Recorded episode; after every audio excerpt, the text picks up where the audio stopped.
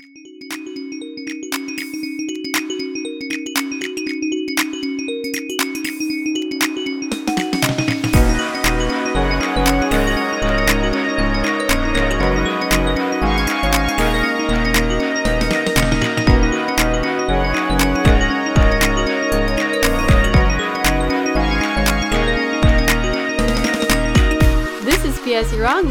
podcast where we talk trash about the things people love to hate and hate to love. And we're your hosts, Shelby and Matt. Oh my gosh, it's the most exciting time of the year.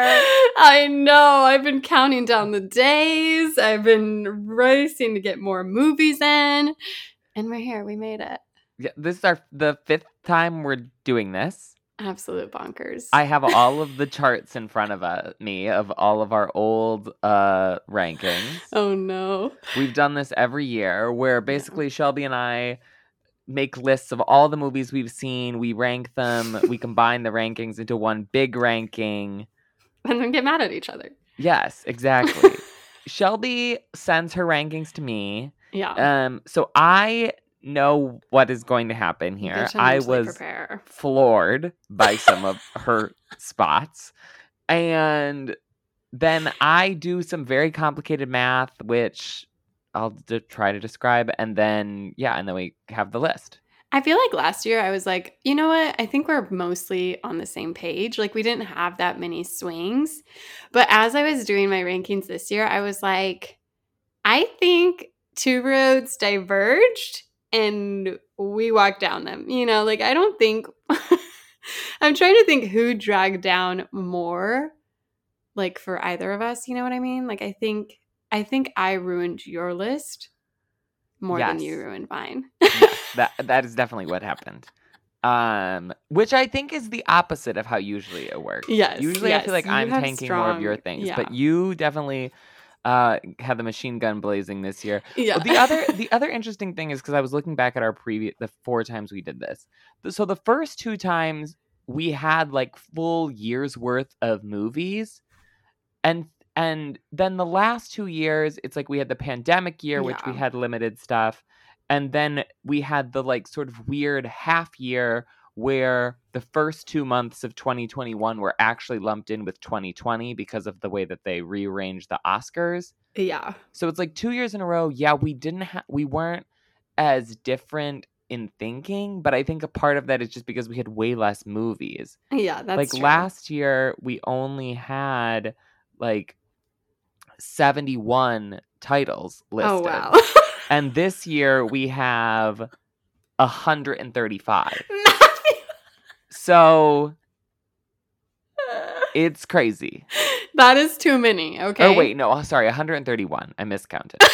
Uh, way less. Oh, okay. Yeah, yeah, yeah. We Um, can manage but that like, for sure. but yeah, we are we we watch more movies. There's been more movies that are out, and because there's more movies, you know, there's like more room in the list to stick Yeah. something. So rather than like, oh, this is bad, it's going to be at 60. It's like, oh no, this is bad. That I'm going to put this at 104 and really tank something. Those numbers are really shocking, but it makes sense. I mean, because yeah, I think last year I had only seen like 60 movies, and this year I managed to see 95, I think was my final count. You sent me a list of like 180. So I'm glad you pared it down by at least a, a few dozen. No, I got. I mean, so yeah, you have like a list of like 90, and I had about the same. We just have a, you know, each probably had like 15, 20 Right, movies that okay, the other yeah. person hadn't Yeah. seen. Um, yes, I got rid of a lot of stuff off my list to accommodate this podcast. Basically, uh, foreign films, documentaries, things that I saw in. Uh, festivals, weird things that I had to watch for work that are on streaming platforms, both of BuzzFeed's movies that came out in the last year. All of those will not be making an appearance on this list. We have really we've trimmed as much of the and fat still, as possible. And still we have a lot. But a lot of a lot of movies came out this year and I A feel lot, like yeah. a lot of good movies. Also a lot of bad movies, but a lot of good Yeah. movies. No, I Um, was also feeling like as I was doing this list, I feel like it's usually okay, the top 10 perfect films, and then everything else is just like a rush to bottom place. But I feel like more movies at the top were like ones that I actually like really enjoyed and would revisit often if I haven't already. Um, so yeah, it'll be interesting to see how um how our tastes converge. Um, the movie that comes in first place this year will be joining a prestigious list yeah. of former number ones, including Spider Man Into the Spider Verse in our first year, then 1917, Oh, interesting. then uh, Minari in our pandemic year, and Yeah. last year Dune was our number one movie. Okay, yeah. See, these are all ones that Matt took to the top. I'm surprised Parasite isn't there. Pa- well, Parasite, where is that? Parasite It was the It was the year of 1917 year. Yes, that that came You in did that. second. You did that for me. Yes, I I may or may not have. Hundred percent you did that. Um, but yeah, no, I think I think this yeah, I'm excited. I mean, I think this year's top pick is a mutual understanding. Yes, Um, yes, yes. okay, Anybody who knows anything should know what our number one. movie Yeah. Um, we've been it's been the number it's it's been sitting at that slot for the entire year. Yeah. Um, but but the rest are up for grabs. Okay, so to, br- to briefly describe the math, and then we have to get into Mm, this because yes. we have too many titles to work on. Yeah. Basically, if Shelby and I have both uh, Shelby and I both rank um all of our movies. If we have both ranked a movie, you just add those two point totals together. So if Shelby ranked it fifth and I ranked it fourth, that's nine points. And this is like golf where you want the least amount of points possible. However, if there's a film that only one of us has seen, we do some complicated math. I and by I don't we, think we I mean is me. the right. so, what I do is I go through all of the movies that we've both seen and I calculate the average difference between our ranking spot, which this year is 22 places. So, on average, we have ranked movies 22 spots away from each other in our ranking, which oh, feels crazy. Yeah, but I went is. back and in the first 2 years we were at 24 and 22. So, I feel like Okay, that okay. we're we're we're hitting like standard medians or whatever. And so then for movies that only one of us have seen, I double the score and add 22 points because presumably one of us would probably like the movie 22 points either less or higher. And because because we couldn't convince the other person to watch it, I'm going to assume that it's worse and so it gets docked in the rankings. Um so that usually doesn't impact too too much other than there's a bunch of stuff that only one of us have seen at the bottom. And if only one of us has seen a movie it probably won't reach the tippity top of the list. Yeah, um okay any thoughts before we get into this shelby? No, that didn't ring a single bell for me. It sounded like you did different math, but I trust you. um would you like to guess what our worst movie of the year is? I saw this movie you have not. Well, then how I would ranked- I know? i ranked at 108 i'm i'm I'm very shocked that you didn't see this movie. It feels Um, like a act of betrayal on your part i would say I don't know. it would be where the crawdads sing Oh yeah, abs- absolutely. sitting not. at 131 on the list. A, a terrible movie in so many ways, and Taylor Swift's Moni credit song didn't help. Us. um, okay, we got to sort of rapid fire. Through yeah, some yeah, of these. yeah. Okay, so we have a bunch in a row here that I have seen that Shelby has not. At 130, we have the trash dumpster fire that is Blonde, the Ana de Armas, horrible Oh, yeah. Marilyn Monroe That uh, has to be worse than where the crawdads sing. Uh, Wow. Okay. Well, that's why it got an Oscar nom, I guess. And where the Uh, crawdads one slot above that, we have The Son, which is the Hugh Jackman, Laura Dern, like weird suicide movie that is just a Oh. slow drag through bad parenting and depression. Uh, at 128, we have Amsterdam. oh yeah. I did watch Taylor's scene in that, and it was very painful. Yeah, I mean, Taylor's scene was the best part of the movie, if that says Wow. anything to you. At 127, we have the very unfunny comedy, The People We Hate at the Wedding. Mm. which I wrote a review for for the AV Club and was horrible. At 126, we have the Ana de Armas, Ben Oh, wow. Affleck seduction thriller Wow, Deep that Water. was yeah. Did you even remember that that came out this year? No. Also, how like crazy that Ana de Armas and Ben Affleck we're together I know. like a mere what 15 months ago yeah. or so, Now he's And now- married. and now Jennifer Lopez is in a Super Bowl commercial. yeah. um okay at 125 you are entering the list with look both ways which Oh, yeah. you ranked last but i don't even know what this movie is It's the Lili Reinhart Netflix movie that's like Oh, she yes. imagines her life if she gets an abortion and if she doesn't. Oh, And guess which one's better?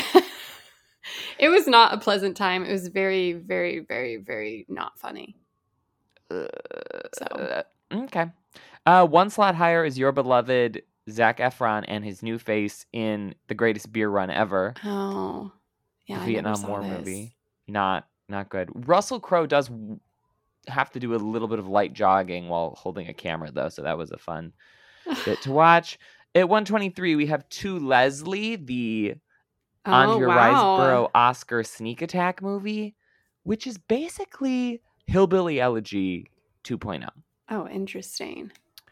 Um, one slot above that at 122, we have Lightyear, which I Ugh. avoided, but you saw. Yeah, I hated it. It was it was so uninteresting and it wasn't fun and they could have done a million different things to make it like make sense for what it was meant to be.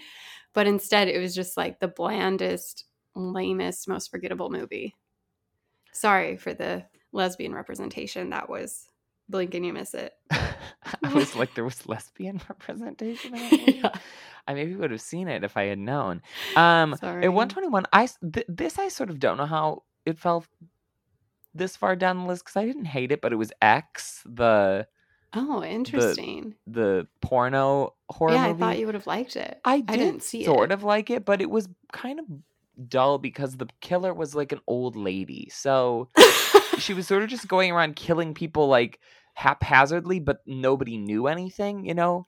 because yeah. Well, it's just like I feel Sounds like, in like order to be a good horror movie, you need somebody at some point to realize that something is going on. But right. but obviously anybody on this porn set could overpower the woman if they knew it was happening. So she had to sort of do the whole thing in the dark, and then it was just people sort of like woke up in the middle of the night one by one and were like, "I've got to use the bathroom," and then got murdered. Um, now I'm now I'm remembering why I didn't like it as much. Okay, at number one twenty, you have the Bob's Burgers movie. Oh yeah, which is disappointing because I really love the show, but I think this was just proof that it works better as a you know thirty minute sitcom animated show. So um, not good. Okay, one nineteen, we have the first movie that both of us saw and Oh, hated. Do you I'm have any guess ideas what this uh, would be? The Northman. Uh, cl- similar genre, I feel. uh, men. yes. Oh, okay. yeah, I hated this. Did we do an episode on it, or did we? Did we both just talk about it once? Because I remember I ranting like with you about might it. Have. I really hated it. it, and it did come out like in April or something. So I feel like we might have done an episode on it. Yeah. Yeah. No notes. I do still have the music in my head sometimes, but other than that. Speaking of music, uh, number nineteen we have Moonfall, or uh, number eighteen. sorry, we have Moonfall, which does have a good credit song that I listen to regularly. Moonfall? Yes. They have a credit song? Yeah. There was a song that played over the credits that What I really is liked. it? Oh shoot! Now I Is it like a famous like I don't think so. I it think just randomly they had a song? I I mean I don't I don't think it was like uh I'm not sure if it was made for the movie, Right. but One More Time by Luca Closer is a bop, I'll say. it also had the tsunami scene, which I still think was fun, but it, it was pretty bad. One slot higher is the Timothée Chalamet uh, cannibal movie, Bones and Oh. All, which you luckily I didn't, didn't see. Yeah. uh, I saw it at Lincoln Center where people threw up. It was so disgusting, and I didn't enjoy it. Uh, one slot higher than that. I sort of feel like this is punching down a little bit. But Wendell and Wild, did you see the Key and Peele's um, animated movie on Netflix? No. it was. I didn't even know it existed. It, it was sort of like uh, Richard Burton-y, but Mm. um, or no, not Richard Burton. Tim Burton. Tim. Mm. Oh. Which one? Tim Burton's like the claymation. Yes, yes, that. Who's Richard Burton? Isn't he the the the jazz guy? I have no idea. Maybe it's a made up name. Anyways, that was at number 16. Number 15 is a movie that I didn't even finish, so I couldn't include it on the ranking, but Anything's Possible.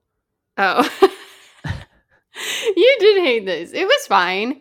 It's like I mean, you also hated it. You put it at 83. I know it was it wasn't great, but I didn't. I wasn't like mad at it existing. It just wasn't a fully fleshed out movie. It's like about a um it's like a transgender high school romance.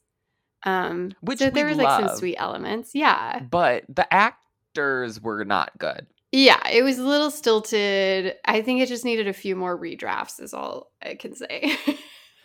Okay, number 114 is The Northman. Uh, okay, yeah. Which you had a 92 and I had a 96. So we were of Oh, the cute, same yeah. mind on that It's very dirty, very uninteresting to me.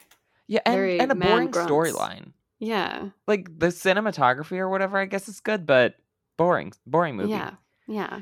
Uh, number 113, we have The Inspection, which I wanted to really like because this is the Jeremy Pope gay army movie, Oh. but it was like very pro military in a way that did not sit well with me. Yeah. And I was kind of like, maybe it because it was based on the director's experience. And I was like, Mhm. maybe the director needs a little bit more a little bit more therapy, to work therapy or. I don't love this for us. he like it, it- I went to the uh I, I don't know if it was the premiere or not, but it was it, it- anyways, it was playing at a festival and he would like dedicated the movie to his mother who is homophobic and doesn't speak to him. oh, interesting. Like, Eh, but as not in sort of like, or uh, a please love me. Yeah, I think in sort of like a please love me, which I Hmm, again sad. didn't like. Yeah. Um rough. Okay, one at 112 we have The Lost City, which you liked a bit more than I did, but I hated this movie. It, yeah, that's the rom com with Sandra Bullock and Channing Tatum. It's really only higher on my list, I think, in the 80s because, You have it Brad at Pitt. 72. oh, Oh, Brad Pitt was good. Brad Pitt was good, and honestly, a lot of these movies below it are just like unwatchable. Whereas if someone turned this on, I'd be like, fine. At 111, I think is a movie that's actually very watchable, even though it's horrible, and that is Death on the Nile. And what did you rank it to kill to fill the Nile, not kill the Nile. I had it at 98. You have it at yeah. 85. Yeah, I agree because it is like I still think about like that having sex basically on the dance floor in the opening scene. Wh- what about what about the having sex on the on the ruins? Yeah, as they're like quoting Shakespeare. or something. yes. Yeah, there's a lot going on in here that doesn't work, but it's funny. So that's good. uh, one slot higher at 110, we have Jurassic World Ugh. Dominion. really, really, really, really sad about this one. I do think it's the best Jurassic World movie, though. No, the first Jurassic World is eons better than that. This is this has crickets in it. Okay, there's no reason for the cricket liked the bugs. storyline. I liked the bugs.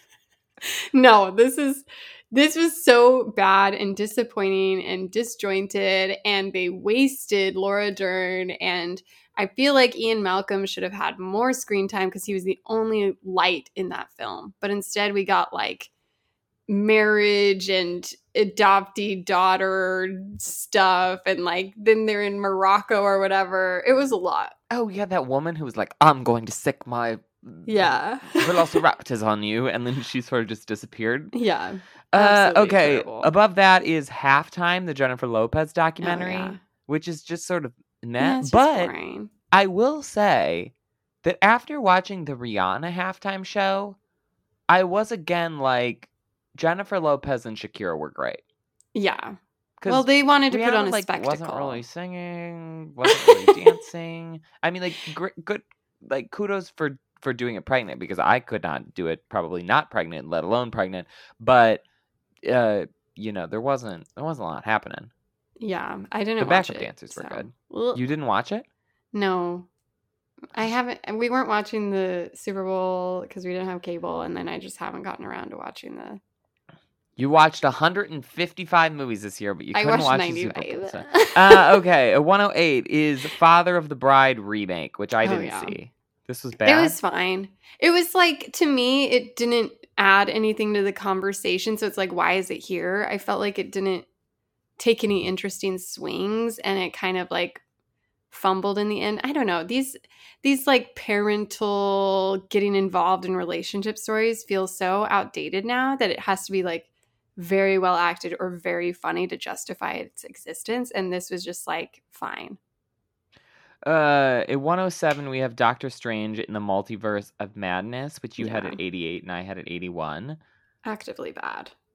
Yeah, not good. It's Mar- like- I was I was like Marvel movies have been bad recently. Yeah, they have. And and this one especially, like sure everyone's like, "Oh, different style, you just don't get it." And I'm like, "No, it just everything about it made me mad." Yeah.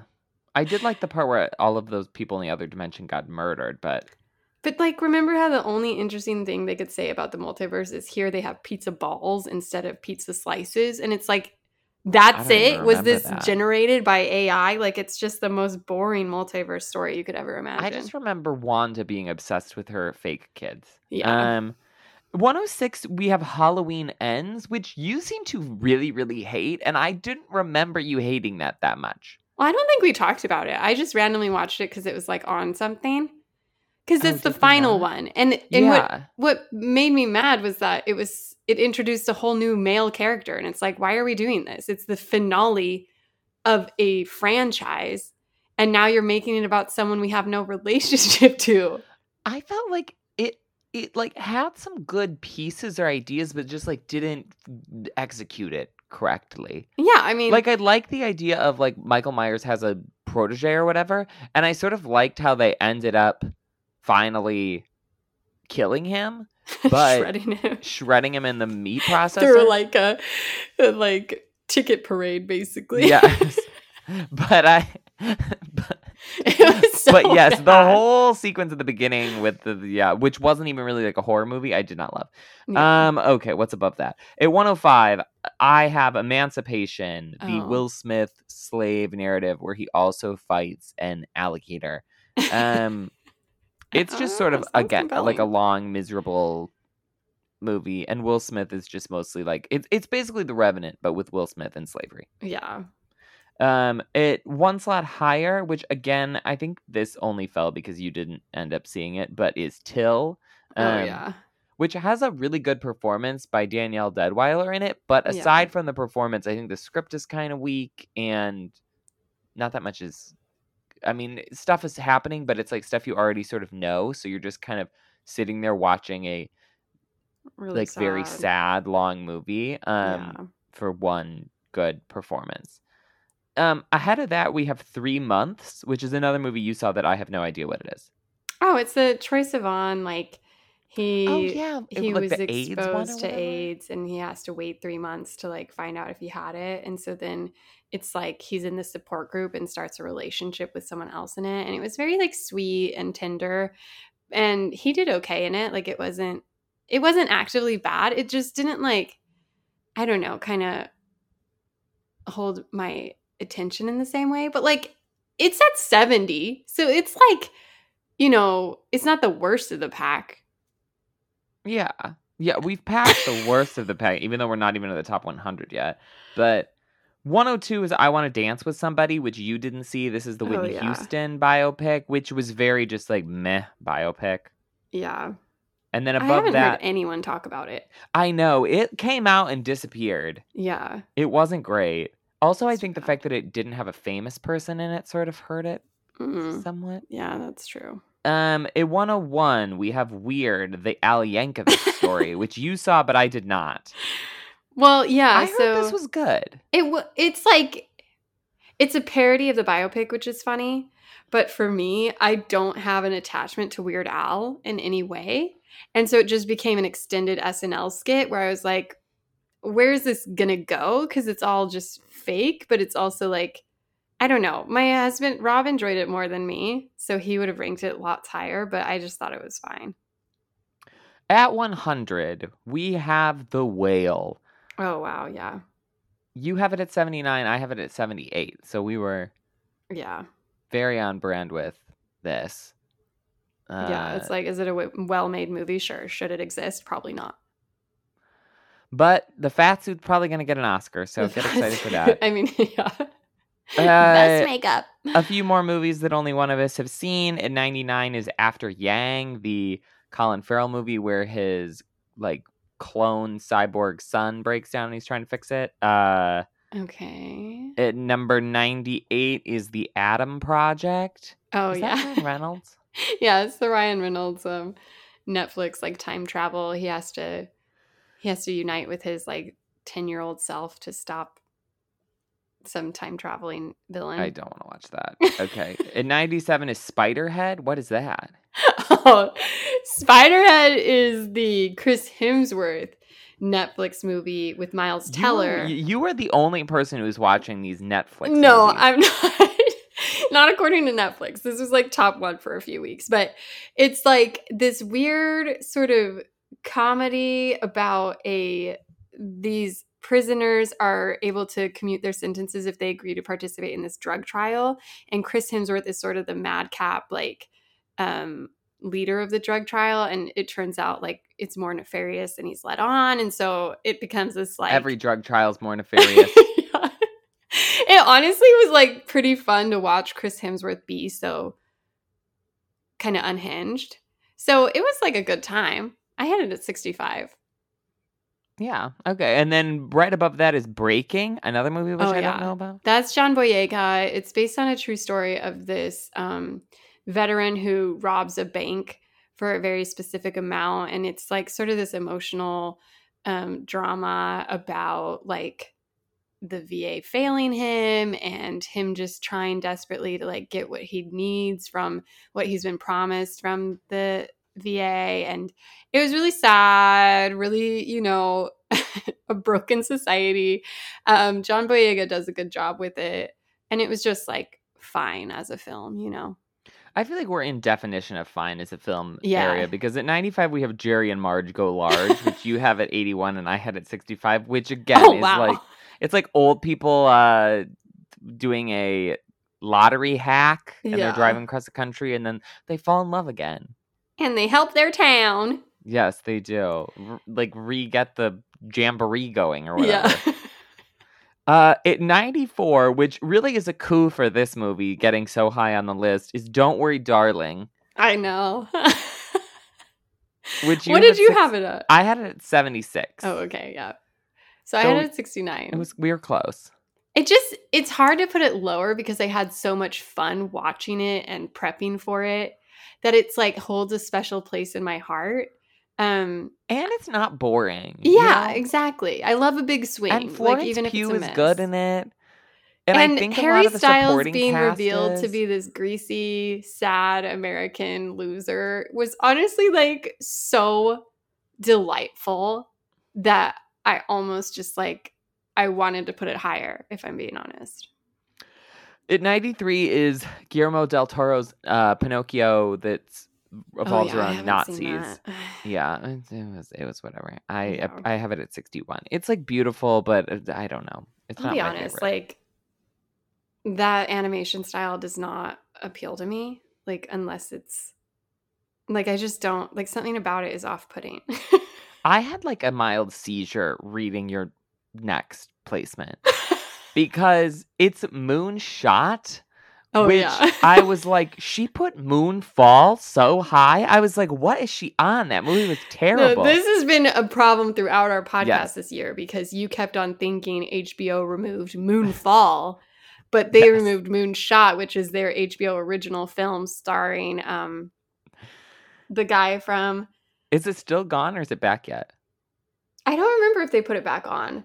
Um, but it's the girl from To All the Boys I Loved and the boy from Riverdale.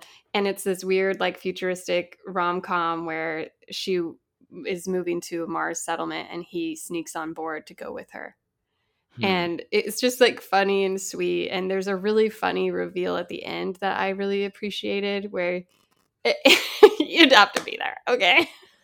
Uh, I feel like uh, did you see the SNL skit maybe like last week or the week before um where they were talking about like how movies don't exist anymore? Oh, I Or- saw like parts of it. Yeah. Because I feel like the definition of a movie that doesn't exist is Spirited, the the Christmas uh like musical. Ryan Reynolds, Will Ferrell, Ebenezer Scrooge movie, Scrooge movie like that should have been big, right? I mean, I feel But like it no one scratched no the one- itch it needed to. I mean, yes, but I don't know a soul who saw it. I Oh, when you know- saw it, I was shocked. It's like that feel good family Christmas movie. A bunch of a bunch of Mormons loved it. I feel like it fits in Oh. that window of like, you know, maybe conservative people liking just an easy Christmas feel good movie. Speaking of conservatives, I woke up this morning to Nikki Haley's announcement video Oh, for her presidential run. Did you watch it? No, of course. It was not. deranged. It was like an SNL skit. Yeah. She's I- like, the Russians are coming and the Chinese. And I was like, what? yeah. like- yeah. Anywho, Uh, uh, at number 90 is The Batman, which I keep forgetting even came out this year. You you got this one higher because I put it at 88 and you said 55. yeah, that's interesting because I feel like you liked it more than I did until the last third. Because you liked the like Yeah, but each third of that movie one. was six hours long. So I think I put it this high because I appreciate the technical achievement of it. Like I still remember the car chase scene and in the rain. And there's like a lot of interesting moments before it goes off the rails once he meets the Joker. And so I was like it was like fine, um but maybe I yeah, and it's. Colin Farrell, another good Colin Farrell performance this year, I think. Yeah. So I'm like giving the Oscar for this as well. Okay, did we not do an episode on the movie Vengeance? No, we did. Because it we- wasn't in your ranking. Matt, you're supposed to. Well, yeah, but I was doing this. I was doing the tabulating like this right. morning, No, and we I did. was like, I did see that. I was like, maybe we didn't do this. But anyways, it's next at 89. I ranked it at 60. That feels right. okay. Okay. We're on the same page. I would have ranked it lower than you, so it feels like it's in the right spot. Mhm. At number 88 is Crimes of the Future, oh yeah. uh, which I sort of like. The more I think about it, the more I think I should have moved it up my rankings because I did really like Kristen Stewart in it. This was like So a body weird. horror surgery. It was giving me like with- those old early 2000s sci-fis we'd just randomly get these like one-off ideas Like, like, Chronicles of Riddick or something. yeah and i appreciated it like i said i like a big swing and everything about this on paper should have disgusted me and i shouldn't have liked it at all like it's weird the way Yeah, everyone gets naked suddenly and they're Mhm. always having sex on these machines Well, surgery's the new sex. Yeah. but it was like there was something so interesting about how bonkers it was that I appreciated it.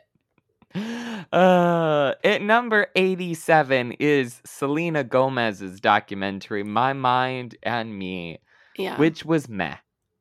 yeah, I honestly still think about it though, like the disparity in how she's like so mad about how people don't take her seriously and there's this there's this moment in it where she's like whining about how an interviewer ignored the answer to her question. She's like, No one listens to me. No one wants to talk about anything but my love life. No one wants to talk about the things I care about.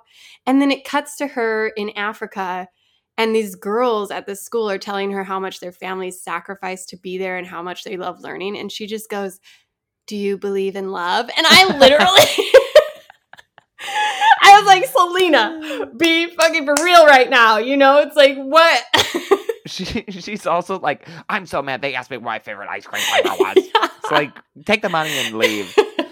Uh, it's, it's interesting though that it's been like five years of filming or whatever. So it was a it was an interesting documentary, but I don't think it was as um as sympathetic to her as she probably expected it to be. yeah.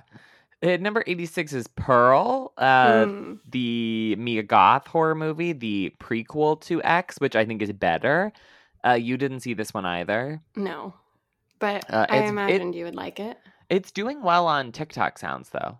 I'll oh, say. really? Because that sound? TikTok sound that's like, I'm gonna be a star Oh, is from that. good for her.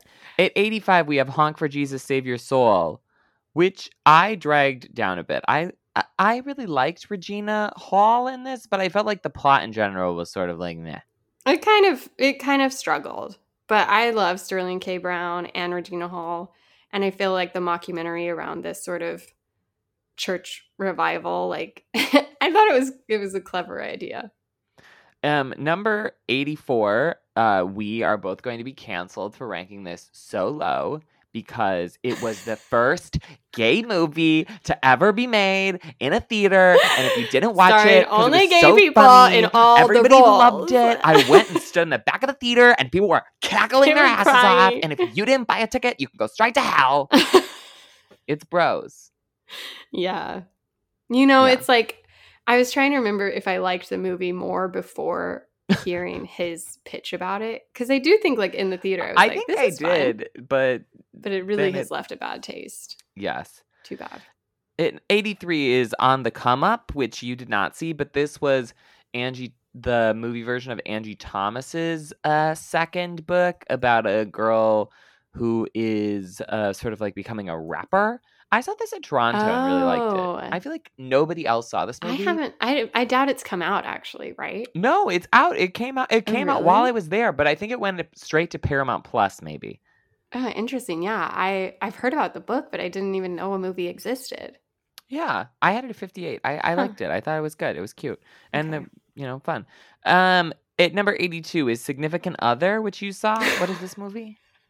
So this is like a sci-fi comedy that stars No, um. Jake Lacy. Jake Lacy. What? That's an actor, right? The guy from White Yes, Lotus. Yes. Yeah.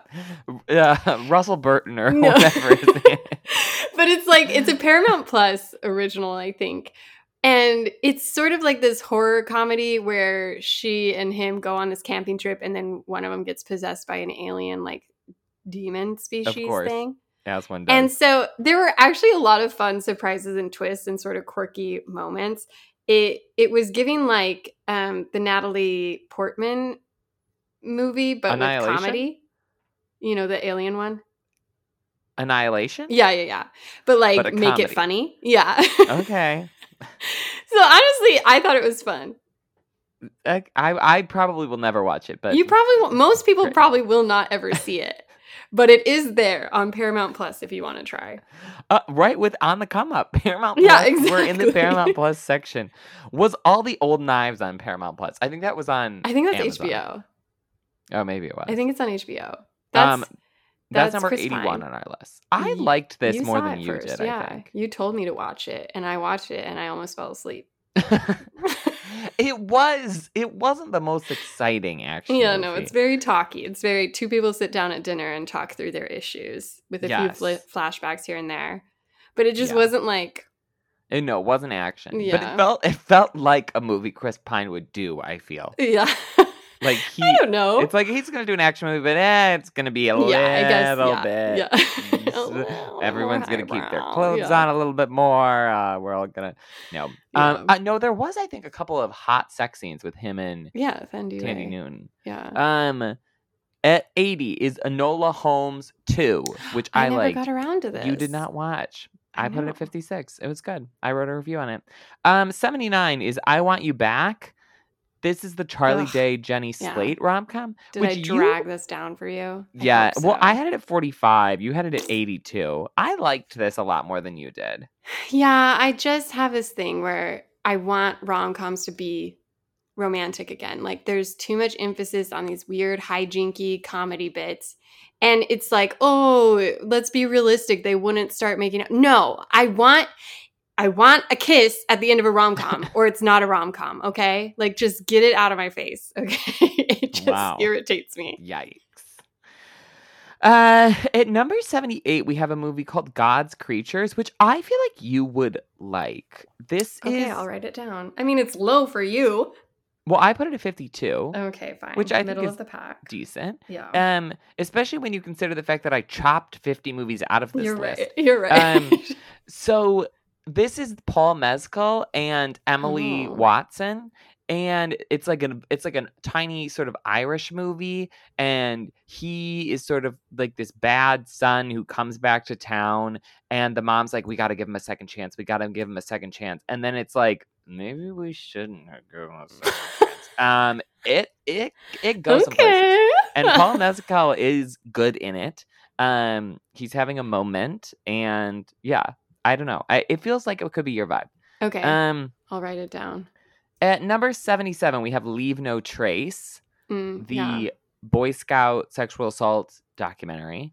yeah. Always um, hard to know how to rank those. It was it was good. Yeah, like it felt very important. Um and like some parts of the documentary I thought were really good. There were other parts where I was it felt uh, maybe a little too pro boy scouty in Yeah. some sections. Like Um, apologetic in some ways. Yeah, so I don't know. It was it was good, but it it, it also wasn't necessarily doing anything super interesting as a documentary in the format either. It was pretty Yeah. straightforward. Um yeah. but yeah, good nonetheless. Okay, at number 76, we have our first Best Picture nominee. Shelby, would you like to guess which Best Picture nominee this year we liked the least? I'm trying to think like best picture. Yeah. I guess Tar? No, you like Tar. No, it is not Tar. I honestly I need to pull up the list. Tell me right now. And I'll have Pu- the list ready for next ones. Um, the, it is Elvis, oh yeah. but he's you white. you hated it a lot more I than me then. Yeah, you, yeah, you put it at 33, which I was flummoxed by because I have it at 83. I thought this movie was bad. I just love and a the spectacle. longer I think about it, the less I like it. And the more Austin Butler talks in his weird voice, the less I like it. and See, the more I'm the bad reverse. movies Tom like, Hanks movies makes in a, in a row, the less I like it. It's the further I forget, the further I get from remembering how much Tom Hanks is in it, the more I like it. Because I think it's like the musical sequences were fun. I like the Baz Luhrmann like s- spectacle, but is it a good? Is it a well crafted film? Probably not. But there's Hmm. something like I don't know, watchable about it. I, its am gonna just say this is too high. It should have been lower. There's so many much better things. Enola Holmes too deserved better. Um, okay, at 75, we have our other Harry Styles movie this year, the Mm. gay romance My Policeman. Yeah, sorry. I I just something about it like just rubbed me the wrong way. Like Was Harry it the gay Styles people? being in it. Was it the gay no, it was like the woman being I don't know. It just felt like Brokeback Mountain, but like to like it's like, oh I, I don't know. It's just like why are we watching these sad sad men be you know, sad gay men be sad? Like it's like Let let sad gay men be happy. Yeah, Um, exactly. it's like maybe I should have ranked Bros higher. I just I think Bros did more for the community No, than my police. no, did. it, no, no. We know that Billy Eichner would agree with you, but no. Uh, my police, yeah, you had it at 73. I had it at 53, so we weren't that far off from it.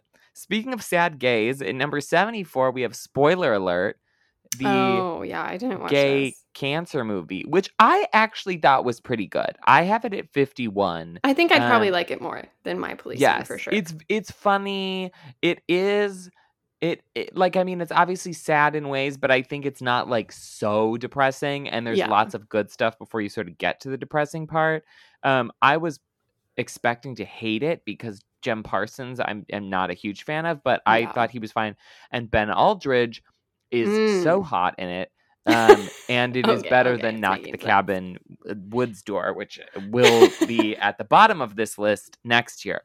Um, okay, one step higher at 73 is Strange World, the Disney movie, Mm, Disney wow, this is movie. a bad streak for gay representation. I I know. I apologize for my Yeah, this is your fault as well because you have it at 77. I have it at 44. You said "Mm, gays. I'm yeah. not into I was like, uh, no. I honestly do. I wish Disney had done a better a better job marketing this movie. Do I think it's dirty that they intentionally and disastrously failed it? Yeah, but I also just like I don't know. I'm I'm not very into animated films unless they like blow my mind, like Into the Spider Verse or Mitchell's versus the Machines.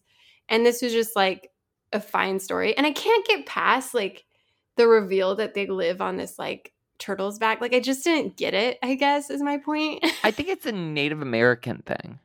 well then why does it start a bunch of like Uh, white daddy I issues? No, I mean like like that's like um uh That's an origin story. yeah, I think that's like a legend Like a, of some crea- s- a some creation yeah story. like yeah. Well, then why that. isn't it about Look, look, Shelby, I, I can't I can't get into this. I can't get you and your homophobic rankings of these movies is Uh, honestly well, you and your appropriation of um, native culture, okay?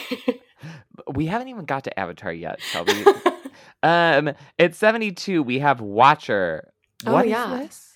this is a horror film that I think you would like. It's, I mean, it's sort of a quiet horror. It's like this woman moves to some Eastern European town with her husband who speaks the language and she doesn't. So she just feels more and more isolated. And then she starts to think she's being stalked, but no one's taking her seriously. Hmm. Um, so it's like a slow burn. It's very unsettling, very creepy, um, and ultimately kind of an interesting film about the way we doubt women and the way that affects women trying to protect themselves. So I thought it was good.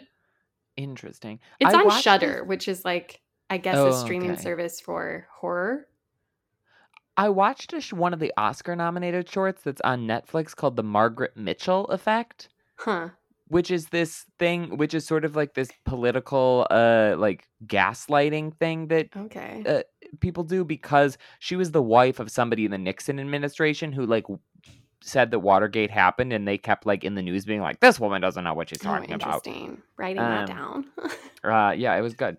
Uh okay, number 71, we have another animated movie, The Bad Guys. I I, really liked sorry. this. I thought it was cute, but it again was sort of like not really doing a ton. You had it at 73 or 76. I had it at 43. yeah. Um, I can't I like it. I can't harp on this. It's just another one that just like, oh, I didn't capture my interest. It was like this in DC League of Pets or whatever.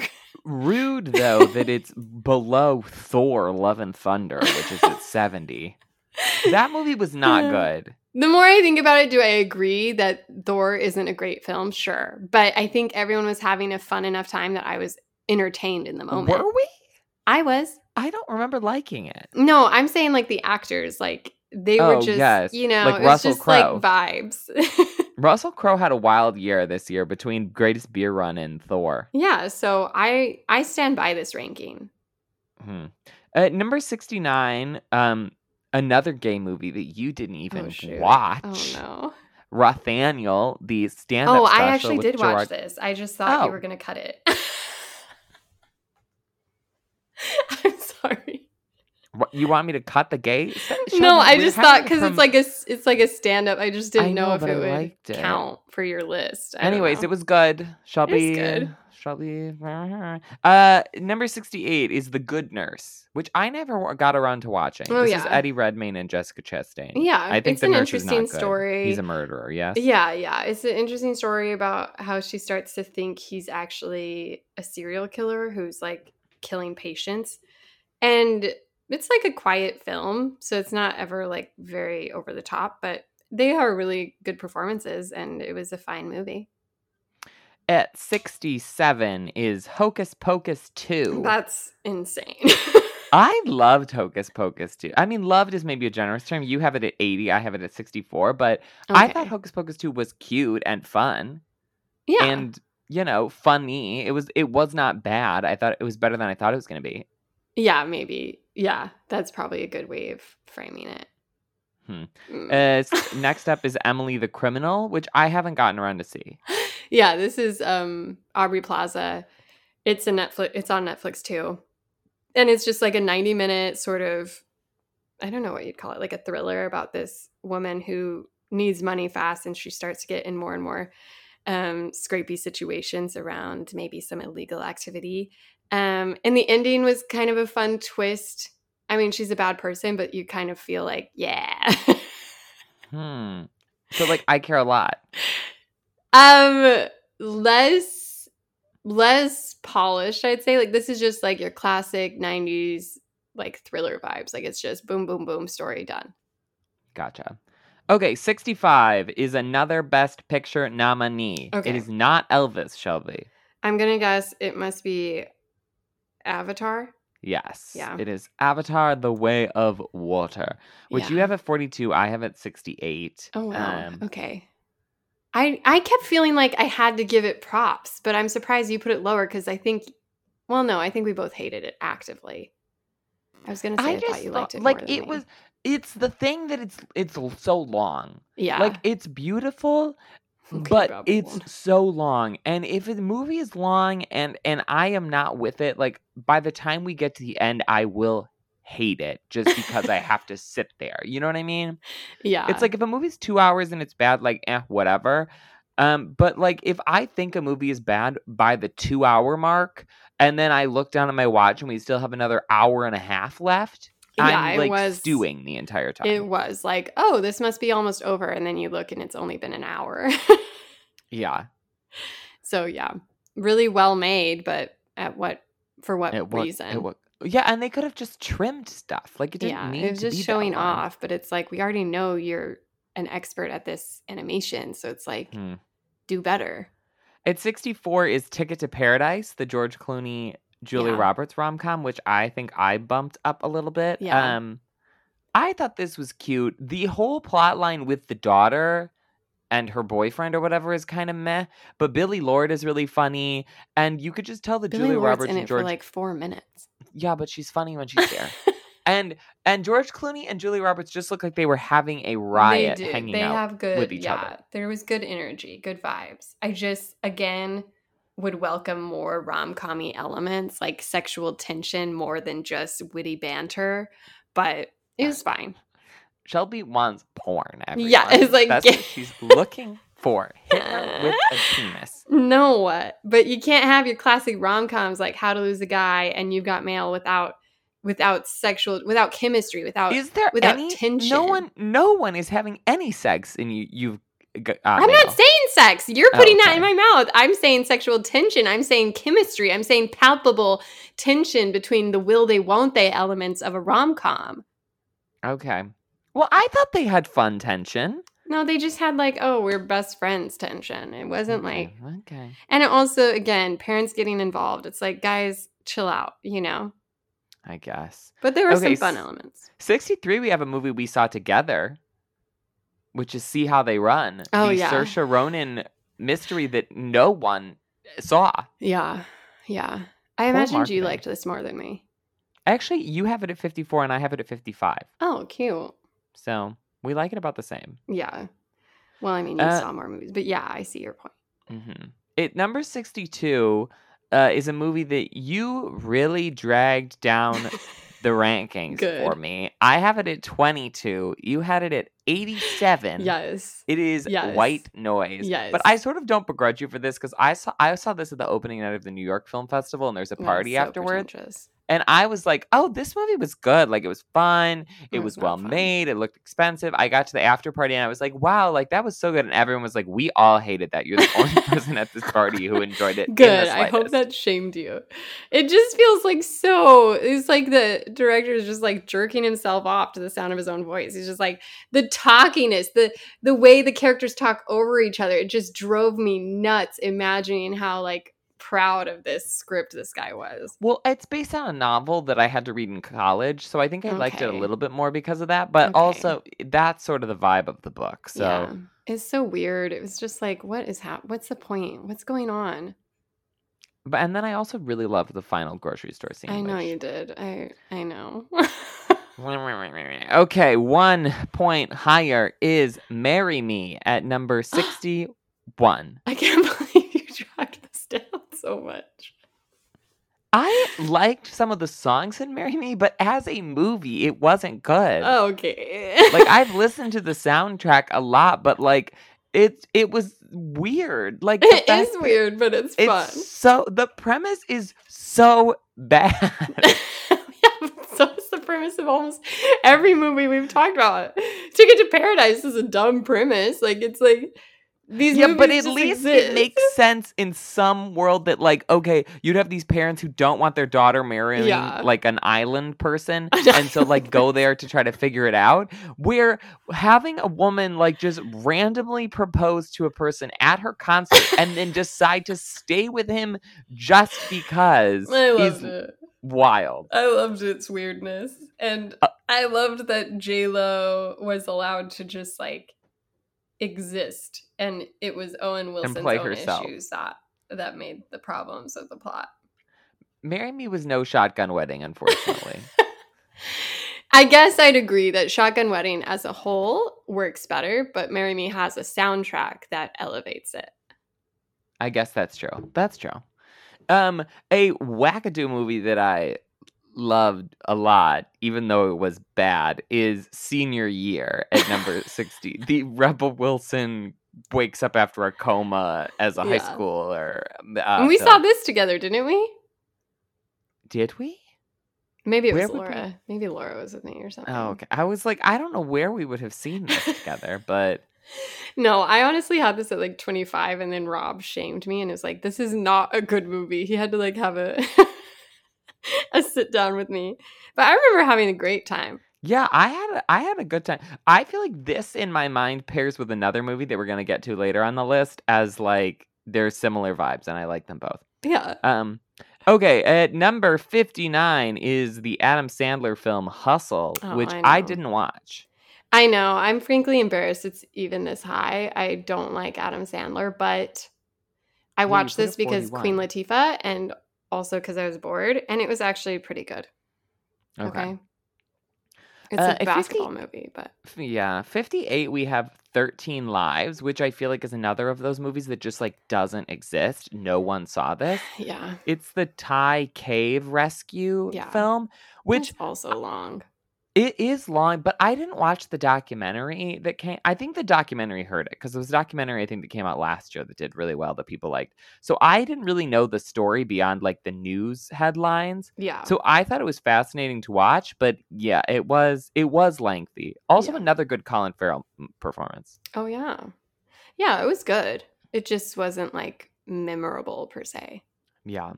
57 I have the pale blue eye which you didn't see. this is the uh Christian Bale um Edgar Allan Poe. you know, I you mystery. you recommended it on a love it or hate it, and then I looked at the reviews and it was like thirty percent, and I was like, nah.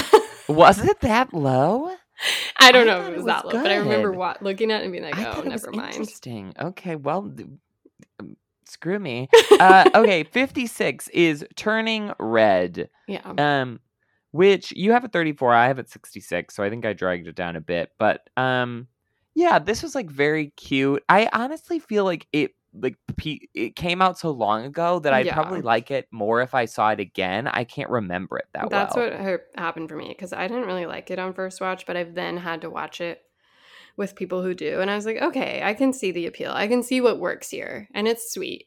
It's a different, s- it's different sort of movie for Pixar, and it's nice.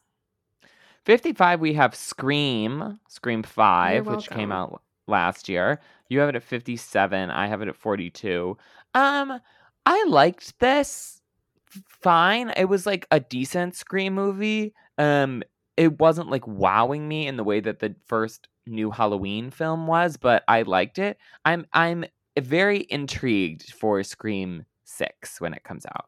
Yeah, I honestly do think Scream Six looks better. I liked the twist of this, but it's just not my cup of tea. Mm-hmm. Uh, okay, number 54 is Violent Night, the Santa Claus action movie that you didn't watch. Uh, I have it at 37. It was a good time, I'll say. Yeah, It I mean, you very, honestly like- convinced me to give it a chance. I just didn't Yeah, get you- around to it. Yeah, you should watch it. Well, I mean, watch it next year. You know, save it Yeah. for Christmas. Why watch it when it's not? Why watch it when it's out of season? At 53, you have The Gray Man, which I didn't see. Was this, is this also a Chris movie? Yeah, it's Chris Evans. It's Chris Evans and Ryan um, Gosling. So many Chris's making Netflix movies. My God, I know, but I honestly think you'd like this because it, it feels sort of like that. Um, I think it is by the Extraction team, Yeah. isn't it? Isn't yeah, there's a the lot of fun brothers? action sequences. Chris Evans is playing a totally unhinged character, which is always fun. Um, Ryan Gosling is always watchable, great charisma, you know. It was kind of, I couldn't tell you the plot like at all now that I'm trying to think of the issue between the two of them, but there are some good They're fighting each other. Yeah, they're on opposing sides. I think Ryan Gosling is like rescuing someone, but then Chris Evans has to murder them. I don't remember. It's like a battle of assassins, but like then there's a child involved. okay. Okay. Interesting. Uh, 52, we have the other cannibal movie this year, Fresh. oh yeah. Did you see this? I never got Oh, around to seeing it. I wanted to, but I never did. It was fun. Sebastian um, Stan. Stan is also playing an unhinged character, really stretching out of those Disney shackles. Um, and it's just sort of a survivalist. She has to outwit this cannibal who kidnapped her. And I thought it was great. 51, we have the Anne Hathaway entrant of the year, Armageddon Time, What? which I had it at 35. You haven't seen. Um, I haven't heard of it. Of Armageddon Time? It was like her and um, Kendall Roy from Succession and uh, Anthony Hopkins was in it. It's about like a family who lives in Queens in the 90s. She plays the mom. I no. It's it's it's good, but it's also just like one of those like family dramas. right. and it also i it's also based on like the director's life so it's falling into like the fabelmans Okay. uh belfast Yeah. kind of vibe of a movie um so yeah a little uh, it's a little snoozy not the best thing ever uh okay number 50 we're in the top 50 uh the unbearable weight of massive talent the nick cage playing nick cage movie from earlier this year what did you have it at? i had it 49 you have Oh, it at okay. 40 Okay. Yeah. I think I think part of the problem with why this isn't higher is because I don't have enough of a knowledge of Nicolas Cage to understand every reference in this. yeah i think so too But Pedro Pascal is really fun in it and it's there's a lot of funny elements around filmmaking that I think made it clever. hmm Okay, I dragged this one down a lot Oh no. because I have it at 77 and you have it at 12. Oh, this is. Florence Pugh in The Wonder, Aww. which I I like I mean I love Florence Pugh and I thought that the story was sort of interesting, but it was just so slow and it's boring. very slow. It was a lot of like is this girl going to eat? We're going to watch. Oh no, she's not eating. Oh, she's still not But eating. then the payoff is like so stunning and like it honestly like haunted me. And I think also coming out of like a high demand religion and seeing how this story revolves around because it like takes place in the 1800s in Ireland and Florence Pugh is a nurse who goes to see if this fasting girl is actually able to survive without eating or if she's somehow lying. And it turns out to be this like sort of reveal that it's around the toxic abuse of men in their lives and how instead of facing it, a woman would do anything to like, I don't know, preserve the power structures that she has in hand. And so she leans on this horrific choice to believe in God. And and then the payoff of the girl being saved was just so moving to me that I just it really spoke to me. Hmm. Yeah, it was it, again like it wasn't bad. It just wasn't You my just hate women. favorite. and and yeah, and that was that too. I was like, why are many these women. all be played by men? yeah. Um, forty eight is a cute little Christmas movie called Your Christmas or Mine that you did not see, but I wanted to shout out because I thought it was fun. It's like a couple goes to each other's houses, each thinking that they're going to surprise the other person for Christmas, and then get there and realize that their significant Oh other's not there, and it's just their family members, and then there's a blizzard, so they're stuck with them. Oh. Um, but it was a good time. Okay, 47 is Bullet Train, Sorry. uh, the Brad Pitt action movie. I liked Bullet Train. I feel like the longer I sit and think about it, the more I liked it. I had it at 38. You had it at 50.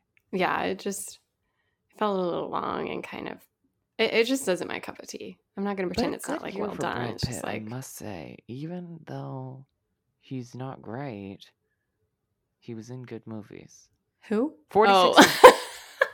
Is no, I don't condone this message. Uh, please do not associate me with any. you said good things about him and the Lost City. You said best part of the Lost City. right, he was good in. Bullet Train. You said I.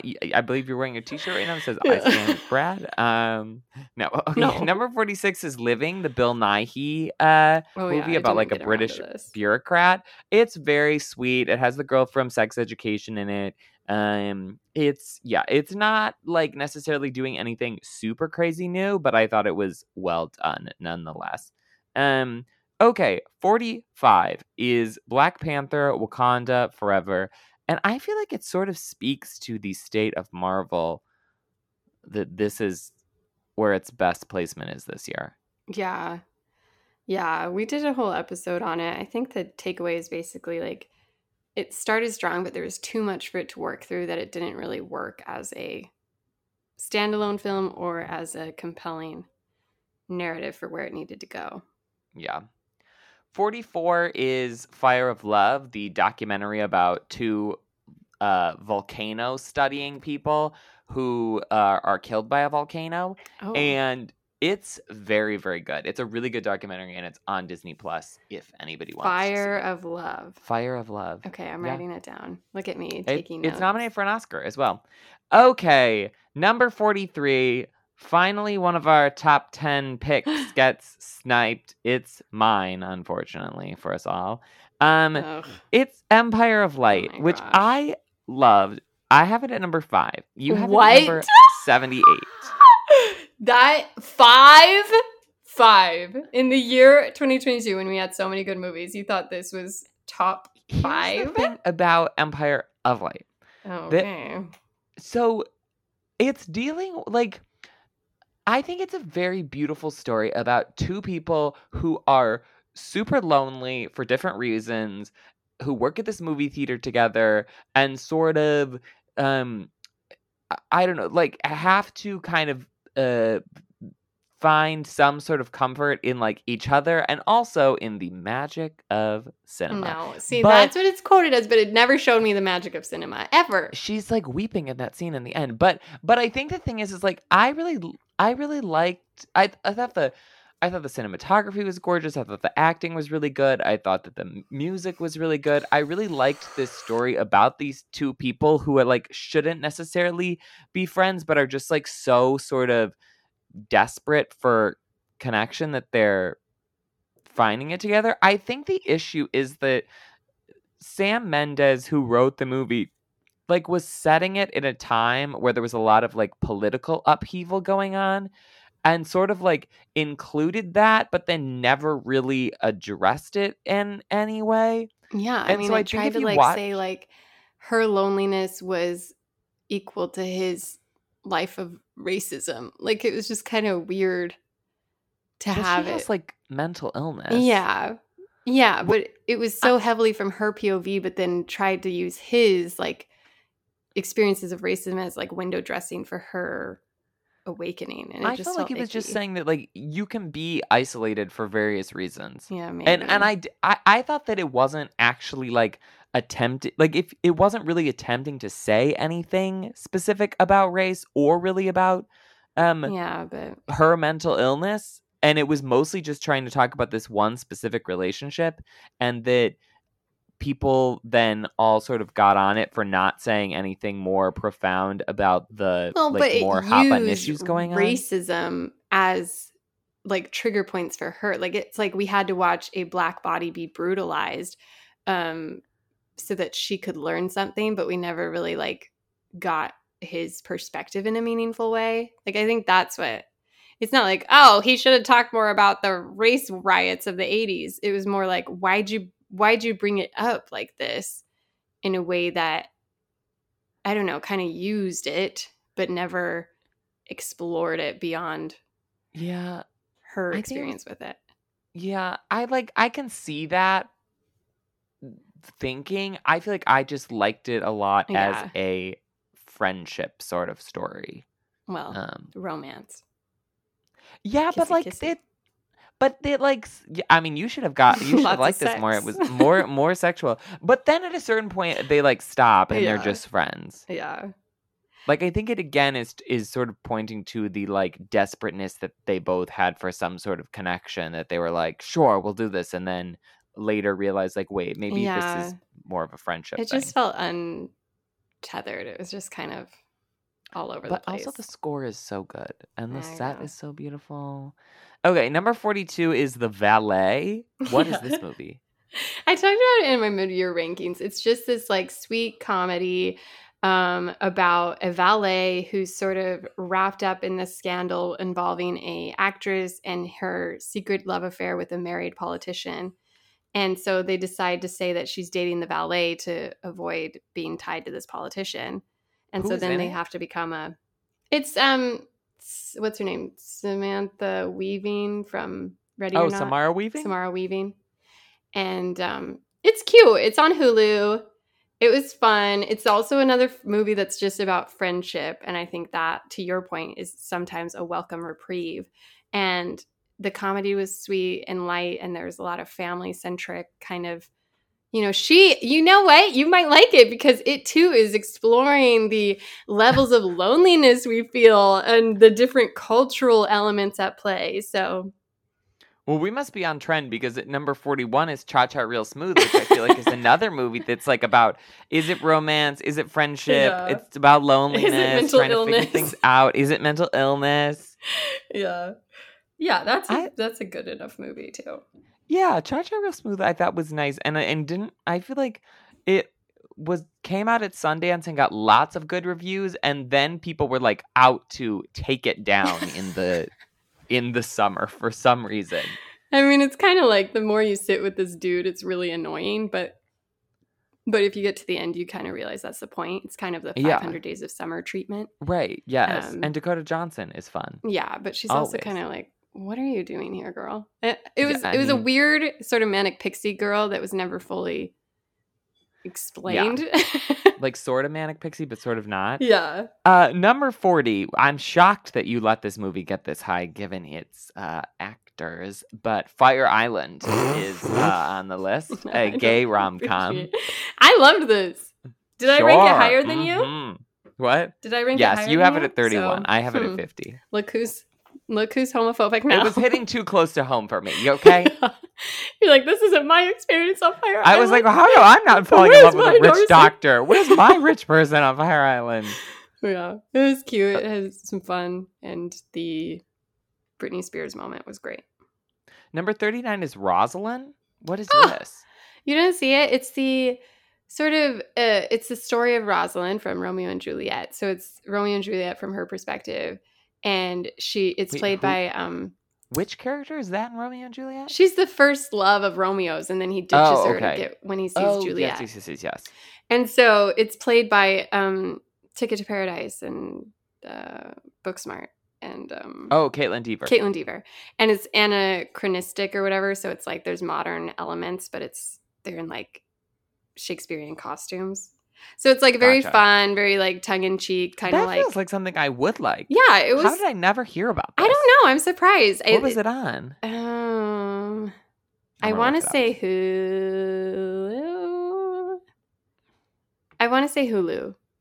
Um, but it was just like a fun. She's kind of snarky. She has to go through this like learning curve. There's a hot romantic interest for her, and they get into all sorts of hijinks. And she ends up having to save Romeo and Juliet from themselves. And so Yeah, it is on Hulu. it's a little twist on the story and just generally entertaining. Hmm. Okay, I'm intrigued. I would. I might watch that. Uh, number thirty-eight is Causeway, the Hmm. new Jennifer Lawrence, Brian Tyree Henry movie. You did not like this. Yeah, I you didn't. put it at 59. I liked it. I get. I put it at sixteen. What didn't Oh, you like about it?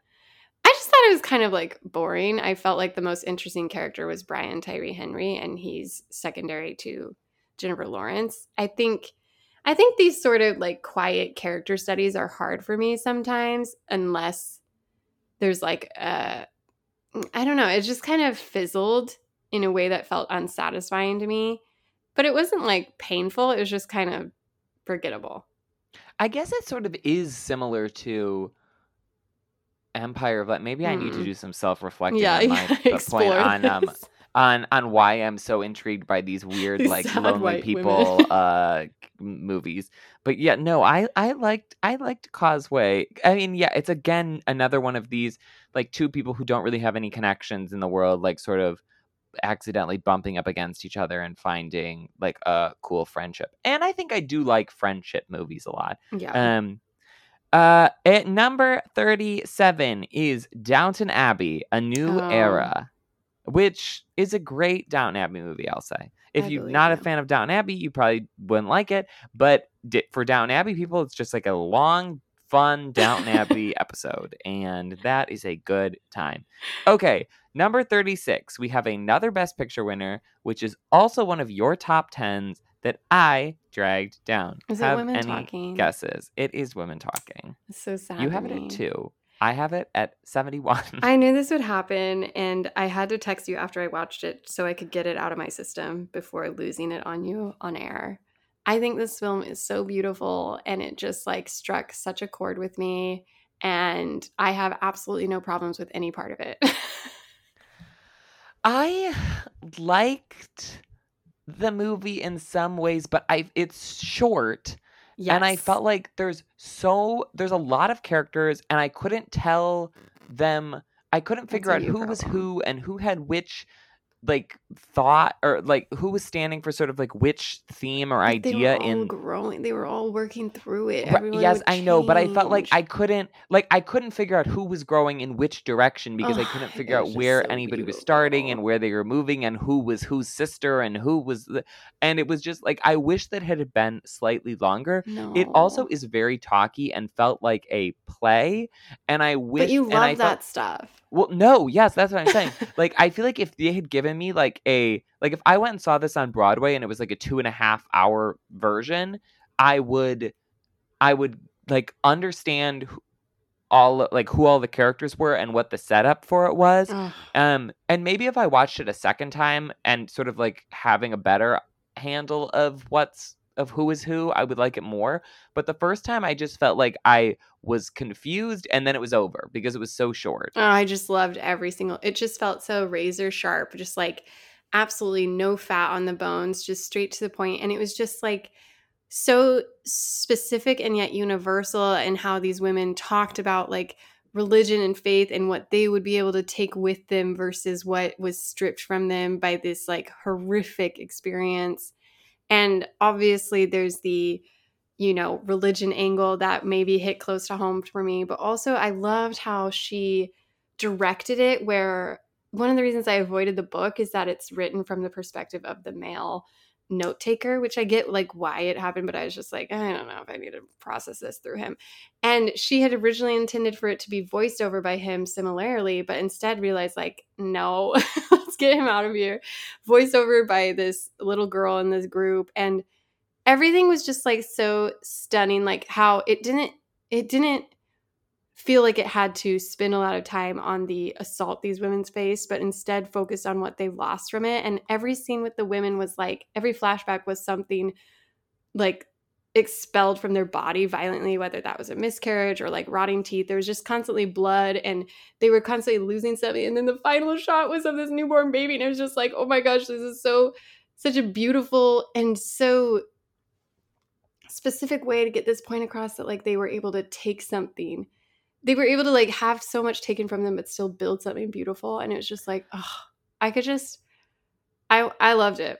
Absolutely I, it, no notes. It was also shot in this weird color pattern no I was it was just beautiful. confused as to why it was like half black and white and i and i felt like it like it's a fable quote unquote well, sort so of feminist imagining and, and it's just like oh well, I was like, I was like, I wanted it to either be more realistic or more.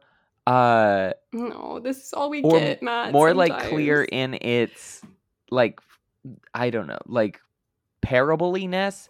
I I did I just I wasn't I wanted more of it. I think if it had been two hours, I would have liked it a lot more. But I was I just needed to win Best Adapted Screenplay because I think she did a really brilliant job with the subject matter and to your point kind of making it more universal which maybe didn't work for you but i felt like allowed more in ways for people watching it. And i think it's just like spoke to me on so many different experiences as a woman and i just loved it.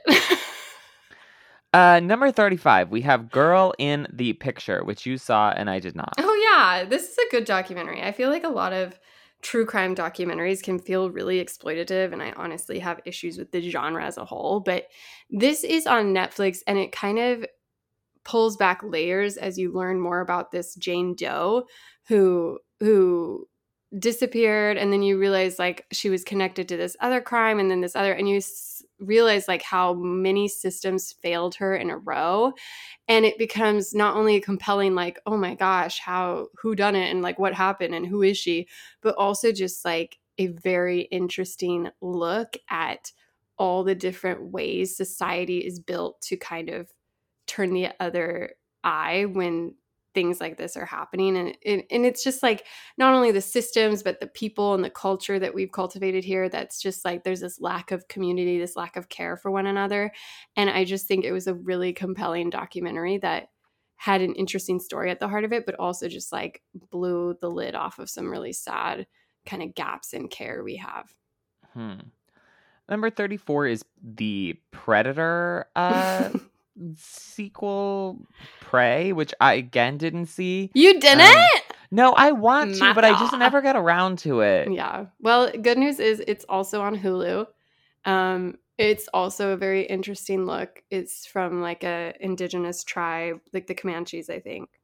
I don't want to say that for real. I should have looked it up, but anyways, it's it's they're facing off this alien too, but also dealing with the you know, white people coming into their land. So all in all, very good. And I think I've talked about it multiple times on this podcast. So I, I can't figure out how this next movie managed to climb up this ranking so far. The Michael Bay action movie Ambulance, which again I did not see. This is all you're doing. It is my doing, and I stand by it because I think, frankly, Jake Gyllenhaal should have been nominated for Best Actor in this because he is so. I love Jake Gyllenhaal, but uh, it's just like it's giving Nightcrawler, but like even more unhinged. Like it's just a madcap performance, and I was so entertained by a movie that I had absolutely no hope for being a good film. Like it was like this sounds like the stupidest idea for a movie. It's just a it's just a car ch- an extended car chase after a bank robbery goes long, wrong where they're stuck in an ambulance. An ambulance in LA. And it shouldn't work. And in some ways maybe it doesn't, but it's Michael Bay's like best showing off these like drone shots, these big explosions, but it's also like a character piece and it's a study of this total like crazy relationship between Jake Gyllenhaal and oh, I don't remember who else was in it, but he's so good in it that it's just like he should have been he should have been nominated. It would have been this the it, it would have righted so many Academy wrongs. uh 32, another movie which I wasn't expecting to like but really did is Puss in Boots: The Last Wish, yeah. which is like such a fun, clever animated movie. You did not like it nearly as much as I did. You have it at 47, I have it at 18. Oh wow. Um, yeah. Yeah. But I thought it was like a good time. No, and people really hyped it up. Florence Pugh is great as a voice actress. Oh, see, I was gonna say that the worst part of this movie was Florence Pugh, and I love Florence Pugh. Oh, really? I thought she I didn't so think she was doing good as a voice actress. I felt like she was too one note. Oh, I the, I've had her saying "baby" in my head ever since. yeah, I think this is just like par for the course for animated films this year. It was just like it was fine. There was some really cute elements with like the dog and whatnot, but overall there was a lot going on. 31 on our list is Senior. This is the Netflix documentary about Robert Downey Jr. and his dad, who is dying, and um, his dad is a filmmaker, and it's sort of Robert Downey Jr. like looking back on his life and their relationship and their movies and their business, and I, it was like very sweet. I was sobbing by the end of it when I Oh, watched it. Um, interesting. And I don't, and I'm not a huge Robert Downey Jr. fan either, so it's I wasn't necessarily like in the tank yeah, for he's but I no really Brad it. Pitt, you know. No, he's no Brad Pitt, Shelby's favorite. Um, number thirty is Beast. It wouldn't be a ranking if Shelby didn't get some weird animal something or another. and this is high. a great one. This is like Jaws level good. I no Shelby, we can't. I'm gonna have to redact that. We're gonna Idris Elba versus a lion. no, And no. it's it's surprise like I thought it'd be like silly, campy, entertaining, but it got some really good jumps in there. It was like good tension. It would be a great airplane movie if you ever if you ever have the opportunity. I, if it was the only movie on the airplane, I think I'd just take a nap. Uh, 29 is not okay. Another movie I didn't see. you never saw this? No, I think you'd like it. I know that's what people said. This is like Zoey Deutch in Paris, right? Yeah. Yeah. It's like um well she she pretends to go to Paris. There's a huge um attack in Paris and then she has to pretend that she lived through it. And and it's about loneliness. Like she's just desperate for connection and the only way she knows how to connect is through social media. And so it's like this really tense like oh, she's going to be caught in this lie and she gets involved with like a group of um school shooting survivors and it's just like very ew cringe and it gives the same vibe as like emergency where the end feels like yes, you're sitting with this white person, but in the end, it's not really about her or it doesn't redeem her per se. It's just like, wow, we should do better. 27 is Bodies, Bodies, Bodies. okay. The A24 horror movie, which I liked more than you did. You have it 38. I have it at 20. Yeah. The yeah. uh, Rachel Sennott's character is so good in this movie that I feel She like it it raises it a number of points for me. Yeah, that's fair. Probably for me, too. 27 is Matilda the musical, which famously is mostly CG. Nobody was actually uh, an actor on set. It was all It was filmed like screen. Avatar. Uh, James Yes. Cameron was the director. Um, you know, it was sweet. It was fun. I think I ranked this as number 17 because I think it it works exactly as you want the musical to. Just Mhm. feel good. Uh, okay, number 26. We have another Best Picture winner and another one of my top 10 choices that you have. I'm gonna guess Banshees of Disgraced. Inisherin. No, it is not Banshees. Okay, then it must be Tar. Yes, it is Tar, which you have at 48, which is honestly a disgrace. I have it at 8. This movie is. The writing is so clever and so smart and the this is like a phenomenal character study Yeah, it's just not a character I like. S- well yes that's the whole point I know. but she's so realistic and like watching her slow demise is fascinating and entertaining and you're like watching a narcissist try to keep their like keep from letting the fact that they've screwed up enter their mind and uh, i was just What do you think like, of the theory that start to finish Because some of what I hated was just like it felt kind of like I don't know, messy, like all over the place. But I read this theory that after she falls and hits her head, she enters this like psychosis and it becomes this like fictional, like everything after that is fake. It's like in her head, she's like in a coma somewhere, thinking like spiraling out mentally. yeah I, think that that works as a I like that idea more. as a reading i feel like this is one of those movies that you could watch like 15 times and still oh, get different. things out of it. Um ugh, i i loved it. Yeah. number 25 is barbarian which i think Aren't you is proud of me? i am i am. i was this this was one of the few things on this list where i was like well she I pulled through. at least manages to get this right. Um you have it at 30 i have it at 23 i think this is the horror movie of the year. I feel like every year there's like one horror movie where i'm like okay this is like it and i don't think i don't think this was a great year for horror necessarily but i think that this was the best horror movie to come out of this year I've actually seen it like three times, I think. oh really Isn't that shocking? that is I like convinced Matt, Rob, and Rory to see it, and then I watched it when it came out, and then I watched it with my family. with penny yeah, with Benny. I think what works for me here is you talked about like, oh, the jump scare is so scary. It's like less about blah blah blah. I don't care. I read the spoilers, so I didn't have to like watch any of the. I I, I wasn't as traumatized by the jump, but I found it an interesting case study of like again, sort of how women are trained to be so polite, even if it's gonna cost them. Like she, as a character, constantly makes these choices that feel aggravating, but you also like compared to how the men never spare a single thought for her, it becomes such an interesting look at this like I don't know, imbalance between the sexes where she her natural instinct is to one be talked down off of ledges like she doesn't want to come across as hysterical she doesn't want to come across as crazy she okay fine this guy wants to go check double check her word fine like she'll wait she'll listen maybe she was overreacting but then also she's like, I have to go back and save him. And it's like, girl, do you? But you like realize how we've been socialized as women to kind of like have to think of other people and at what cost. Like even the serial killer is able to get into these women's homes because it's like, oh, we don't want to be seen as like overreacting. So like maybe he is here to check the cable. Like, what do I know? And I just found that really interesting.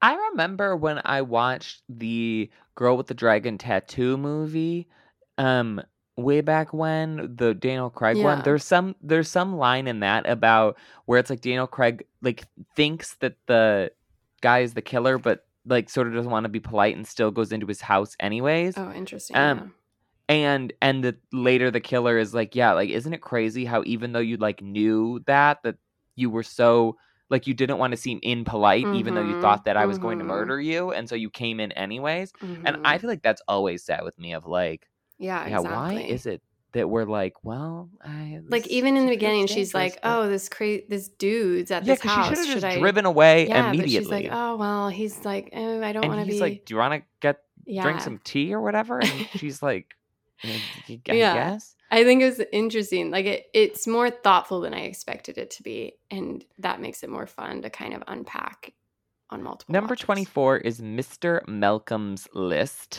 Cute. I'm guessing you watch, saw but- this right? No. Nope. Nope nope nope nope nope. This is in my mid-year rankings too so i won't Yeah. spend a lot of time talking about it but it's a really sweet sort of jane austen-esque romance and it's on um, paramount plus if you want to check it out so Number 20 is another of your top 10 picks. We have RRR. where did which you put this 5. I put it at 39. what matthew this is one of the I- best movies of the year i honestly argued if it should be higher on my rankings I liked RRR in a lot of triple r ways. I feel like it's not necessary. Like, I like action movies and I do like musicals. And so there were pieces of it that I really liked. It was very long. yeah And- And also, I don't like. I don't. I don't know. There were segments of it that I like, individual sections that I really liked, but I felt like as a as a whole movie, it wasn't like my not. Favorite, even though I did enjoy it. It's high Um, art. It's a different. It's an epic, right? So it is long. yes. It does feel like wow. It, it's meant to be viewed with like, an Ben. Hur or like that kind of Yeah. energy, which is eh, which is not a genre that I love as much. It was so fun, so surprising. These guys are so talented. They're actors, they're singers, they're dancers. They're everything about it. It was the most entertaining 3 hours I've ever had. Like it felt long, yes, but I was so like every new turn was just like wild, crazy. Every new fight, every new action sequence, it was just so over the top and kind of lambastic that you just were like, "Yes, please, more." I also think I read too many think pieces about this when it came out Oh, about the different like revolutionary angle and the like Muslim versus Oh. Hindu s- like I don't know. There were a bunch of people who- were like, eh, "This is like slightly problematic in some ways." Um, that I were like things that I didn't really know about, so I was just kind of taking their word for it. But I feel like that also sort of like in my mind blocked me from being like, "Wow, this was the best thing ever." Oh, um, it's just so over the top. It it just works on every level. Number 19 is another of your top 10 choices. This I was surprised to b- see in the top 10. oh, really? It's Do Revenge, ah. which I really liked a lot as Yeah? a movie, but it was not a top 10 oh my caliber gosh. movie. I mean, like, Agree as a, disagree. as a Riverdale lover, you know, Camila Mendes is I don't great. do cocaine. yes. I the gift where she's like, "This is shocking. I am shocked. This is shocking." Yeah. I use all the time. yeah, so respect it. Okay, respect your art sources. I think this is like it. It scratched an itch that we don't get a lot. Like our era of teen comedies was so rich, you know, from Clueless to yes, um, Ten Things I Hate About Big You. Liar. Yeah, and so it's like this was such a welcome return, and it felt so fun and just like of of the moment, like the costumes, the music, the actors, like outfits, yeah. everyone in it was just so delightful that I felt like it was the perfect teen comedy, and I wanted to honor that in my rankings. Yeah, yeah. I think I yeah yes. I, I agree. I don't. I don't dis. I don't begrudge any love of Do Revenge. I think it's a phenomenal movie. I just think that there were maybe some other movies. I don't know. I think it should have gotten a few Oscar noms. Okay. Such as our next movie, which also should have gotten a few Oscar noms. She said, Oh, um, "This is at 18. You have it at 26. I have it at 15. This is the Harvey Weinstein journalism movie. Lord knows I love a journalism movie. know. Love Carey Mulligan. This movie deserved better. I think it's like fine. I read the book it's based on the from the um, journalist, and I feel like the book does so much more. Obviously, because they can't have every star in this movie, they can't have every scene in this movie, and so it felt kind of like bare bones comparing the two, and it felt kind of empty and shallow. Um, yes, you get like the level of engagement these journalists had to have to chase the story, but you miss out on the victims' stories, and so I don't know. It was just like fine. I'm also just realizing that I somehow skipped three movies on our list. Oh no. Okay. So we skipped 23, 22, and 21 and moved right into RRR for some reason. I don't know. But backtracking quickly, at 23 we have After Sun, which you did not like. I did not like. I'm sorry. Which I don't, I don't understand how. It's just like sad dad stuff is just so uninteresting to me. And I also was Ugh. like trying to get into it, but it's like it was never clear to me like it, like I read afterwards it's like, oh, this is the day this is the last time she it was not clear to me that this is like the the day he Oh. abandoned her or whatever. Well, he commits suicide. When Like, did he commit suicide? Well, I thought it was just that he left her and then she ran into him at the club later in life and was mad at him. That's no. That's not my. That was not my takeaway. I'm pretty sure that's I- what Wikipedia says. When did he commit suicide? I I think that like the, he like writes her and like leaves her the notes and things, and then he goes back into the. Now Oh, interesting. my my interpretation, which I feel like I've talked to other people about, is that he, like, it's sort of like he. He is like not mentally well, and is sort of like I'm gonna give my daughter like one last good sort of um like try to make her good memories, and he's like recording stuff on the I thought he just and, like- abandoned her because he felt more and more like he couldn't do it. I'm Like that's why he got mad when she was he- like, "What did you want to do when you were 11?" And he just felt more and more like burdened by this. Uh, now I need to investigate this. Um, I. I mean, to my point, it was very unclear. And it's I mean, like, it is very vague, but I thought it was like. I thought it was. But then what would the club dancing scenes be where they run into each other? I didn't. I didn't think that was like literal. I thought that was. But what would it mean? Like, why would she be dreaming that or imagining that? Like, confronting him at the club. Now I'm googling after sun. after sun meaning. Da, da, da, da, da, da, da. Um. Okay. Wait. How does after sun end? Okay. juxtapose with the images of adults. He screams. Blah blah blah. Okay. Um. Final scene. Walking away. What happens to Callum? When I originally saw After Sun in October, I was convinced that the film clearly reveals that Callum died after the vacation. Is this written by you in the future? Re- Rewatching the film, it became apparent that my memory of the ending has become slightly distorted. You can just feel the weight of his absence so much that it seems like the movie makes a big declaration about his fate. After Sun tells you everything you need to know without stating it, it shows far more than it tells. It's not bluntly stated, but heavily implied that he commits suicide not too long after that trip. It's clear that this is the same time Sophie sees her father, and that's one reason why she's recalling these memories. There is a chance that Callum doesn't commit suicide, but his life still ends in a heartbreaking manner. He could have died due to some sort of self-destructive behavior or a mental health issue. Yeah, I don't. I think he. Okay. I- I'm sorry. I I, think he- just.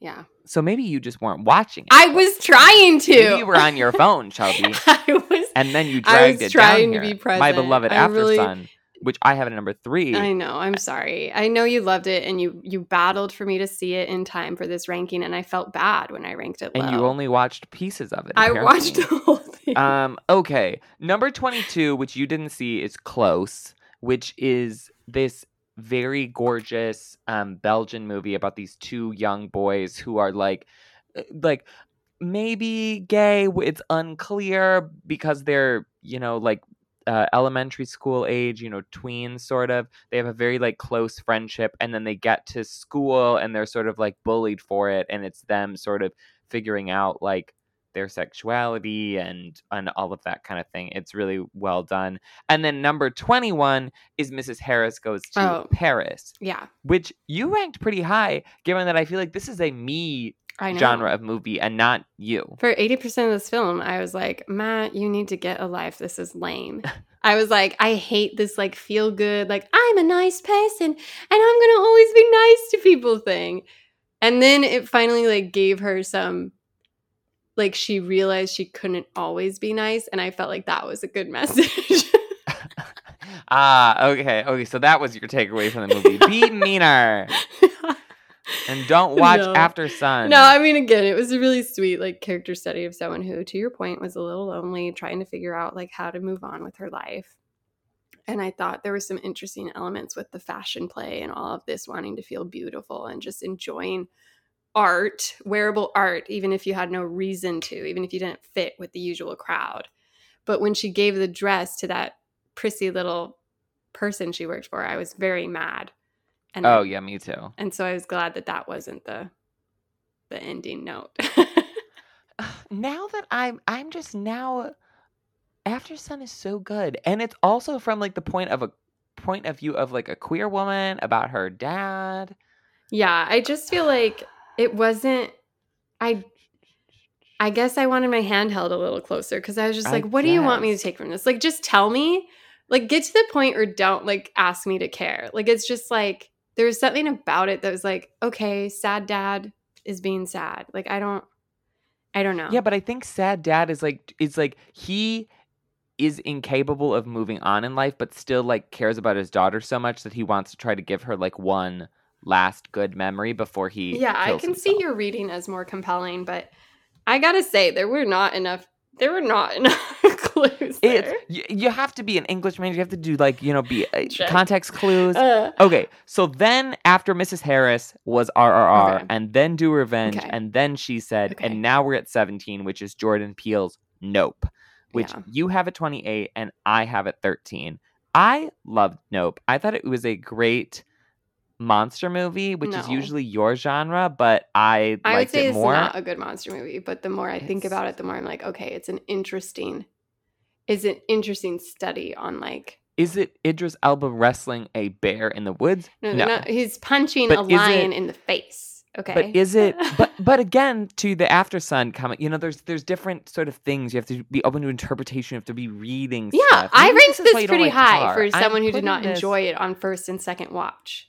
But I think the more you think about it, I can see like how it's interesting. I just feel like it fell apart in the third act. Like I just I don't understand why the monster unfurls and moves so slowly and what it's attempting to do and why it's like not killing anyone. it's looking gorgeous, and it ate all of those people. So it ate all those people an hour ago.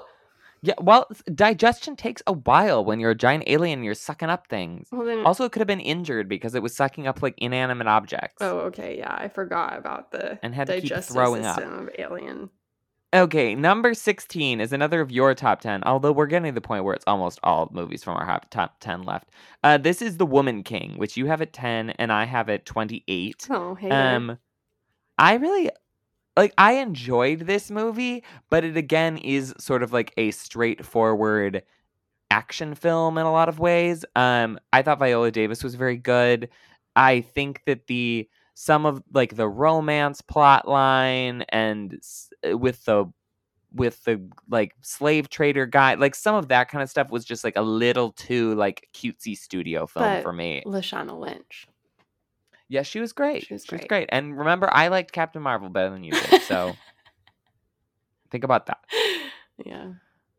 Um, number 15 is The Banshees of Inisherin, Oh, yeah. which you have at 36 or 32. I have at 6. This Oh, is wow. another of my top 10 movies. Yeah, when people say this is like what's up against everything everywhere, I'm like, why? I mean, they're they're very different movies.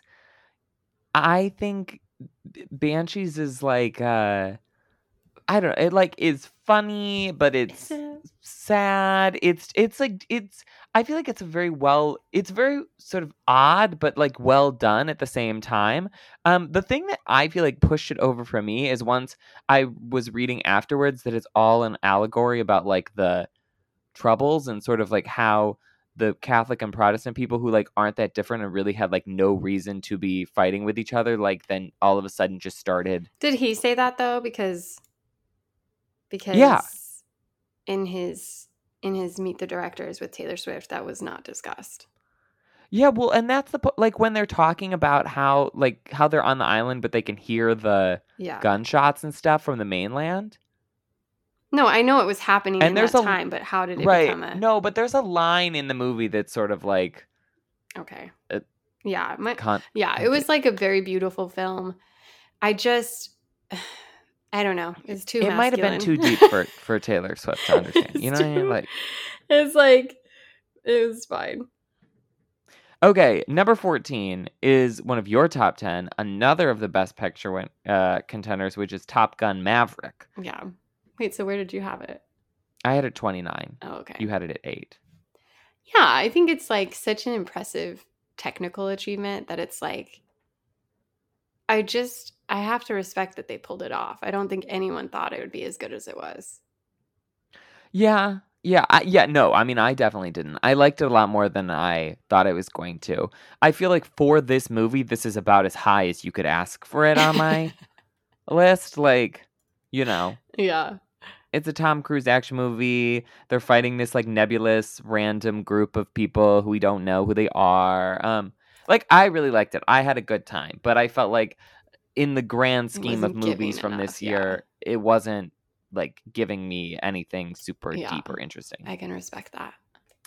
Um number 13 is a movie that you haven't seen. It's the documentary All the Beauty and the Bloodshed Oh. which is about this um artist who Nan Goldin who lives in New York and photographed like queer nightlife and her so it's sort of like a her life story and then at the same time also about her and this like band of misfits that she has trying to take down the Sackler family, which is the family behind Purdue Pharma and OxyContin. I Mhm. feel like you would really like this movie if it ever arrived in a theater near you. Yeah. Um I'm sure I think it will be on some sort of streaming platform at some point, but um but yeah, it's very good and very interesting. Um but it does have some gay people in it, so perhaps not not for you. Okay, of the entire list that you sent me, the most shocking thing of all was the fact that you ranked The Fabelmans as number 11. I know. Which I, I know. feel like is the least Shelby movie It that has ever been made. I know. I, I'm floored. So know. please do explain. Because I have it at 25. I didn't dislike The Fabelmans, but I just. I honestly this felt like a movie that you'd be like, it's this Yes. old man and he's just farting away thinking about his life. And why did we need to be five hours? And it's just sort of a circle jerk.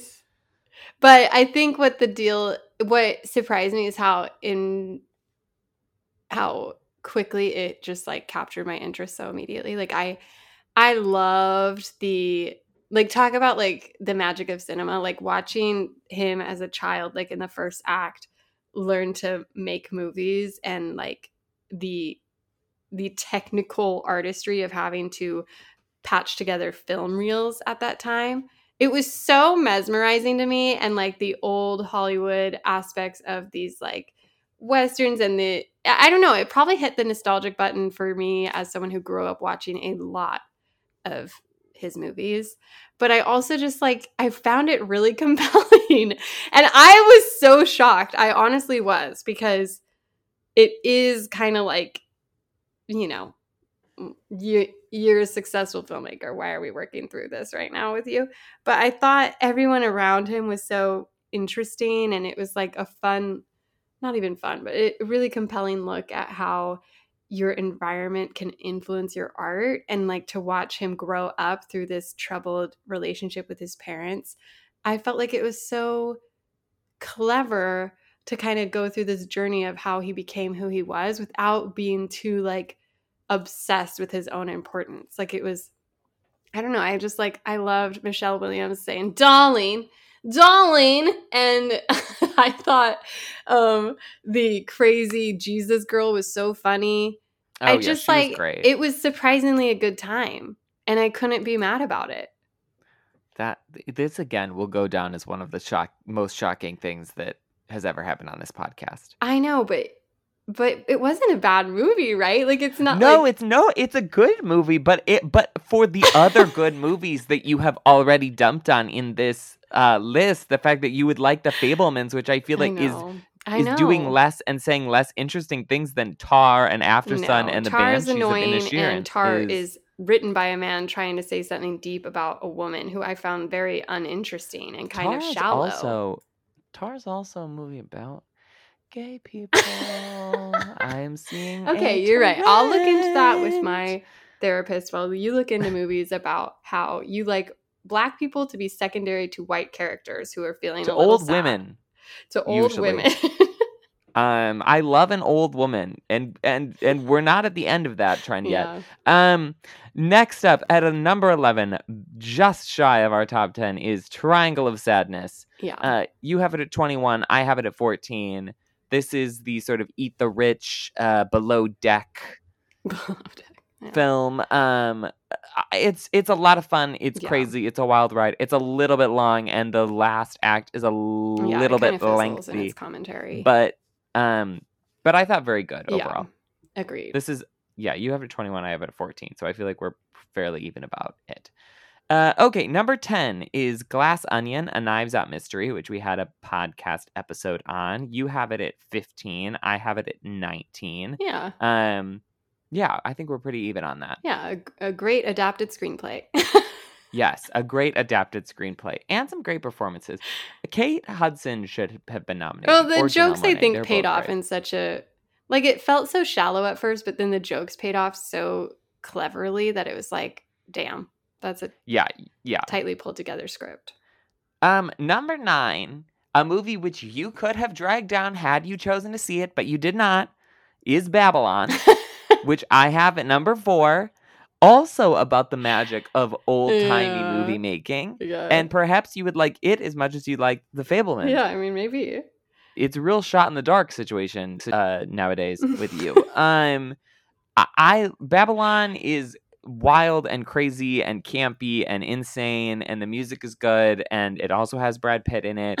Um, I can see why people don't like this movie, and I do not begrudge them that feeling because it is a lot of movie and doing a lot of weird things. But I really liked it. Yeah. Um, okay, number eight is Marcel the Shell with shoes on so cute. which you have Honestly, at so number cute. three. I had it at 27, Oh, but I also really liked it. Yeah, I mean, this has almost a perfect score on Rotten Tomatoes. I think it just surprised people how it could have been so like silly. It's like based on a YouTube short from when we were teens, but it's like it was so earnest and like hopeful and about community and family and it's just a strange sweet little story. I just loved it. Yeah. It being nominated for best animated is is very funny to me though. I really have to look into that more. yeah, it is. I am interested in how that works. Um okay, next up at number 7 is Emergency. Um the sort of like get to the party but uh Racism. we're but we're to do it with yeah, but the, uh, we got have to white girl in the back. Um, this this this should have a screenplay nomination. It is so clever and so witty and so sharp, and Yeah.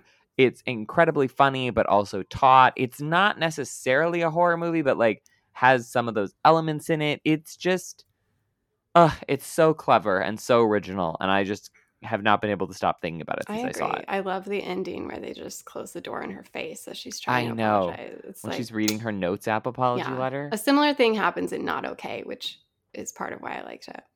Mm-hmm. number six we have the menu, which you have at four. I have at twenty four. Oh, I really liked it, but you liked it a lot more. Why?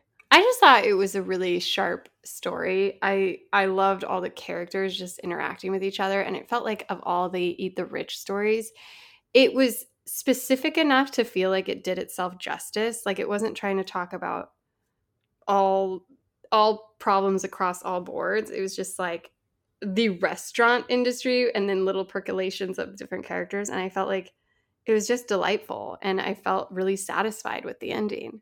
It filled me. yeah. Hong Chau was great. I loved Janet McTeer as the food critic. Anya Taylor uh, Joy is wonderful and everything. It was a very fun movie Yeah. watching experience. Um, okay, number five is a movie that you didn't see. Oh It's my El gosh. Which is a Spanish uh language movie. Um, I I was like going back and forth on whether I should cut this from the list altogether because like you haven't seen it and I don't think it's available to like it's out but like in very limited Right. release at the moment. Um, but I was like, I like it so much and I want to talk about it. It's about this family of peach farmers in sort of like rural Spain, and they realize that their great grandfather sort of had like a handshake deal for the land that the orchard is on, Mm. and that it's actually not in their sort of like legal will and so this other family is going to take it over and they basically have like one final summer to work this orchard and it's about this like extended family sort of um like coming to terms with that loss but dealing with it in very different ways and so you have all of these sort of like aunts and uncles and cousins and grandparents like all trying to figure out how they're going to move on from this life that they have been living for you know their entire beings um, an and what like the next chapter looks like for them. But it's also like the whole cast is mostly non uh like professional actors and it's like a big ensemble so it's a lot more of like you're just sort of like bumping into these different people in sections of their life rather than it being like super super plotty um it felt sort of like um a kind of uh, like Florida project Mm. energy, if that makes sense. It's definitely one of those kind of like lived in hangout kind of movies rather than something that's super plotty. Um, but it's just gorgeous, and it won the Berlin Film Festival last year. Um, and so I, I think it should be coming out on streaming soon. Unclear. Anywho, Okay, I'll keep an eye out. Number four, we have, to the shock of all of us, a Lena Dunham uh, film, which is Catherine Called Birdy. I know. What did you put it at? I have it at 17. Oh, You have it at 9. Yeah. It's just so sweet and funny. And you know what? I guess it coming from Lena Dunham just proves that we all we all contain multitudes and I'm glad she made this. And Lena will be carried down the Pride Parade yeah, um, for this alone. in her coffin She just for Catherine it. Called And I sort of hope that Cat like Catherine Called Birdy was so good and I feel like it didn't get that much attention. But now that The Last of Us is doing so well, I'm I'm hoping that people are gonna go back and watch it. yeah, Bella Ramsey's great in it. Joe Alwyn is having fun. Andrew Scott is always a pleasure. Like, it's a good time. Mm-hmm. Uh, okay, number three, we are back to my uh, lonely old white woman Yes. and black man trope, which is good luck to you, Leo Grande, where she hires him as a prostitute and then they just chit chat for two hours in the hotel room. Um, Well, they do But this get is around. so they do fool around a little. So yes. it's not Th- just she's chit trying to have an, an orgasm. This script is incredible. It's incredible. very good. I I thought for sure it was a play, but it's not. Um, both of the performances are top notch. They Yeah. honestly both should have been Oscar nominated. Well, you told me it wasn't released in theaters. Well, right? so it was this whole thing where it it was it came out at a festival and then they released it on Hulu and it was like why did you guys do this? You screwed it up. You didn't um yeah. Like it's not Oscar eligible. And then they had this whole thing where they like applied to the board of governors of the Oscars and sort of like begged that it would Oh, be eligible again.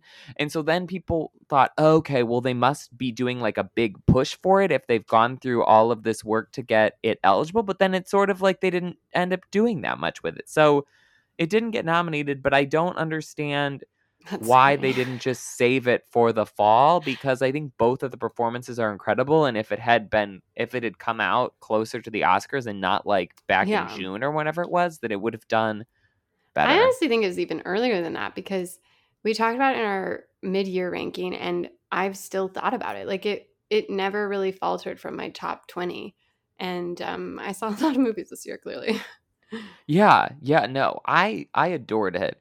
And and Daryl McCormack, who's the guy, I feel like is so so so good Yeah. and like I heard nothing about him being Oscar nominated, which he should have been because he's better than Austin Butler. Yeah. Um Okay. Number 2, we have which really all of the movies this year were competing for the number 2 placement because number 1 was locked locked up. But we have All Quiet on the Western Front, which you ranked at number 6 and I have at number 9. yeah. Um, this is the anti-war German war epic that I feel like really took everybody by surprise because yeah. I saw this at Toronto. No one was talking about it. I was like, this was incredible. No one was talking about it. And then all of a sudden, it has 9 million Oscar nominations. Well, and it's like a story that's been, you know, it's a it's a book that's been made into film multiple times. It's kind of a, you know, we've gotten these World War One and Two epics recently, but I think what was so strong about this film is the juxtaposition with the horror of war for these individuals and especially the lead. But then you have the generals and the leaders in their fancy little suits going to like you know discuss it and it's just like ew the the the sh- the sheer power these men have without ever ever having to get their hands dirty in the way that they're moving these people around like little pawns is just like it was really powerful Mm, yeah. and beautiful Yeah, it was.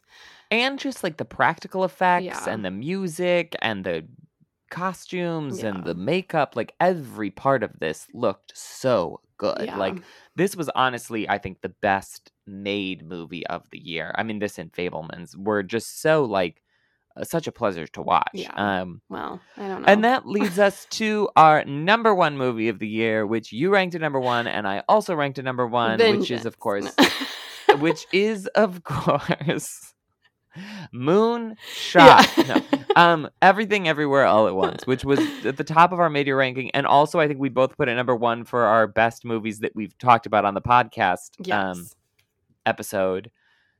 yeah. Yeah. there's, there's, I mean, we've talked about it before. There's nothing. i mean this came out a year ago and we're still like happy to talk about it so. I mean, in ten years, I think I'll still think this is one of the best movies yeah just like technically like thinking of the editing involved with the jumps through the multiverse and stuff like it's just so beautifully made like crafted and then on top of it you have a really compelling story that's just like endlessly interesting to break down the script is good, the acting is good, the costumes are good. Like every Yeah. part of it is incredible. I think it's going to win Best Picture. I hope it's going to win Best. Picture.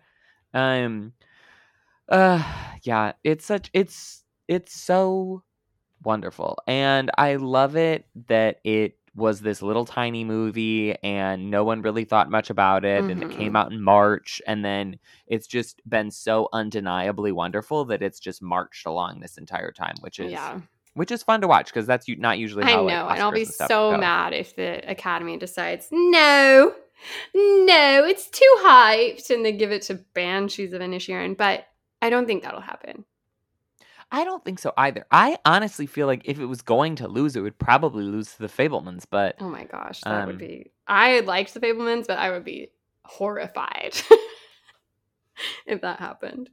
yeah, Mhm. But look Well, at that, we, shall did see. it. Two hours. Is this a Two record for us? I don't know.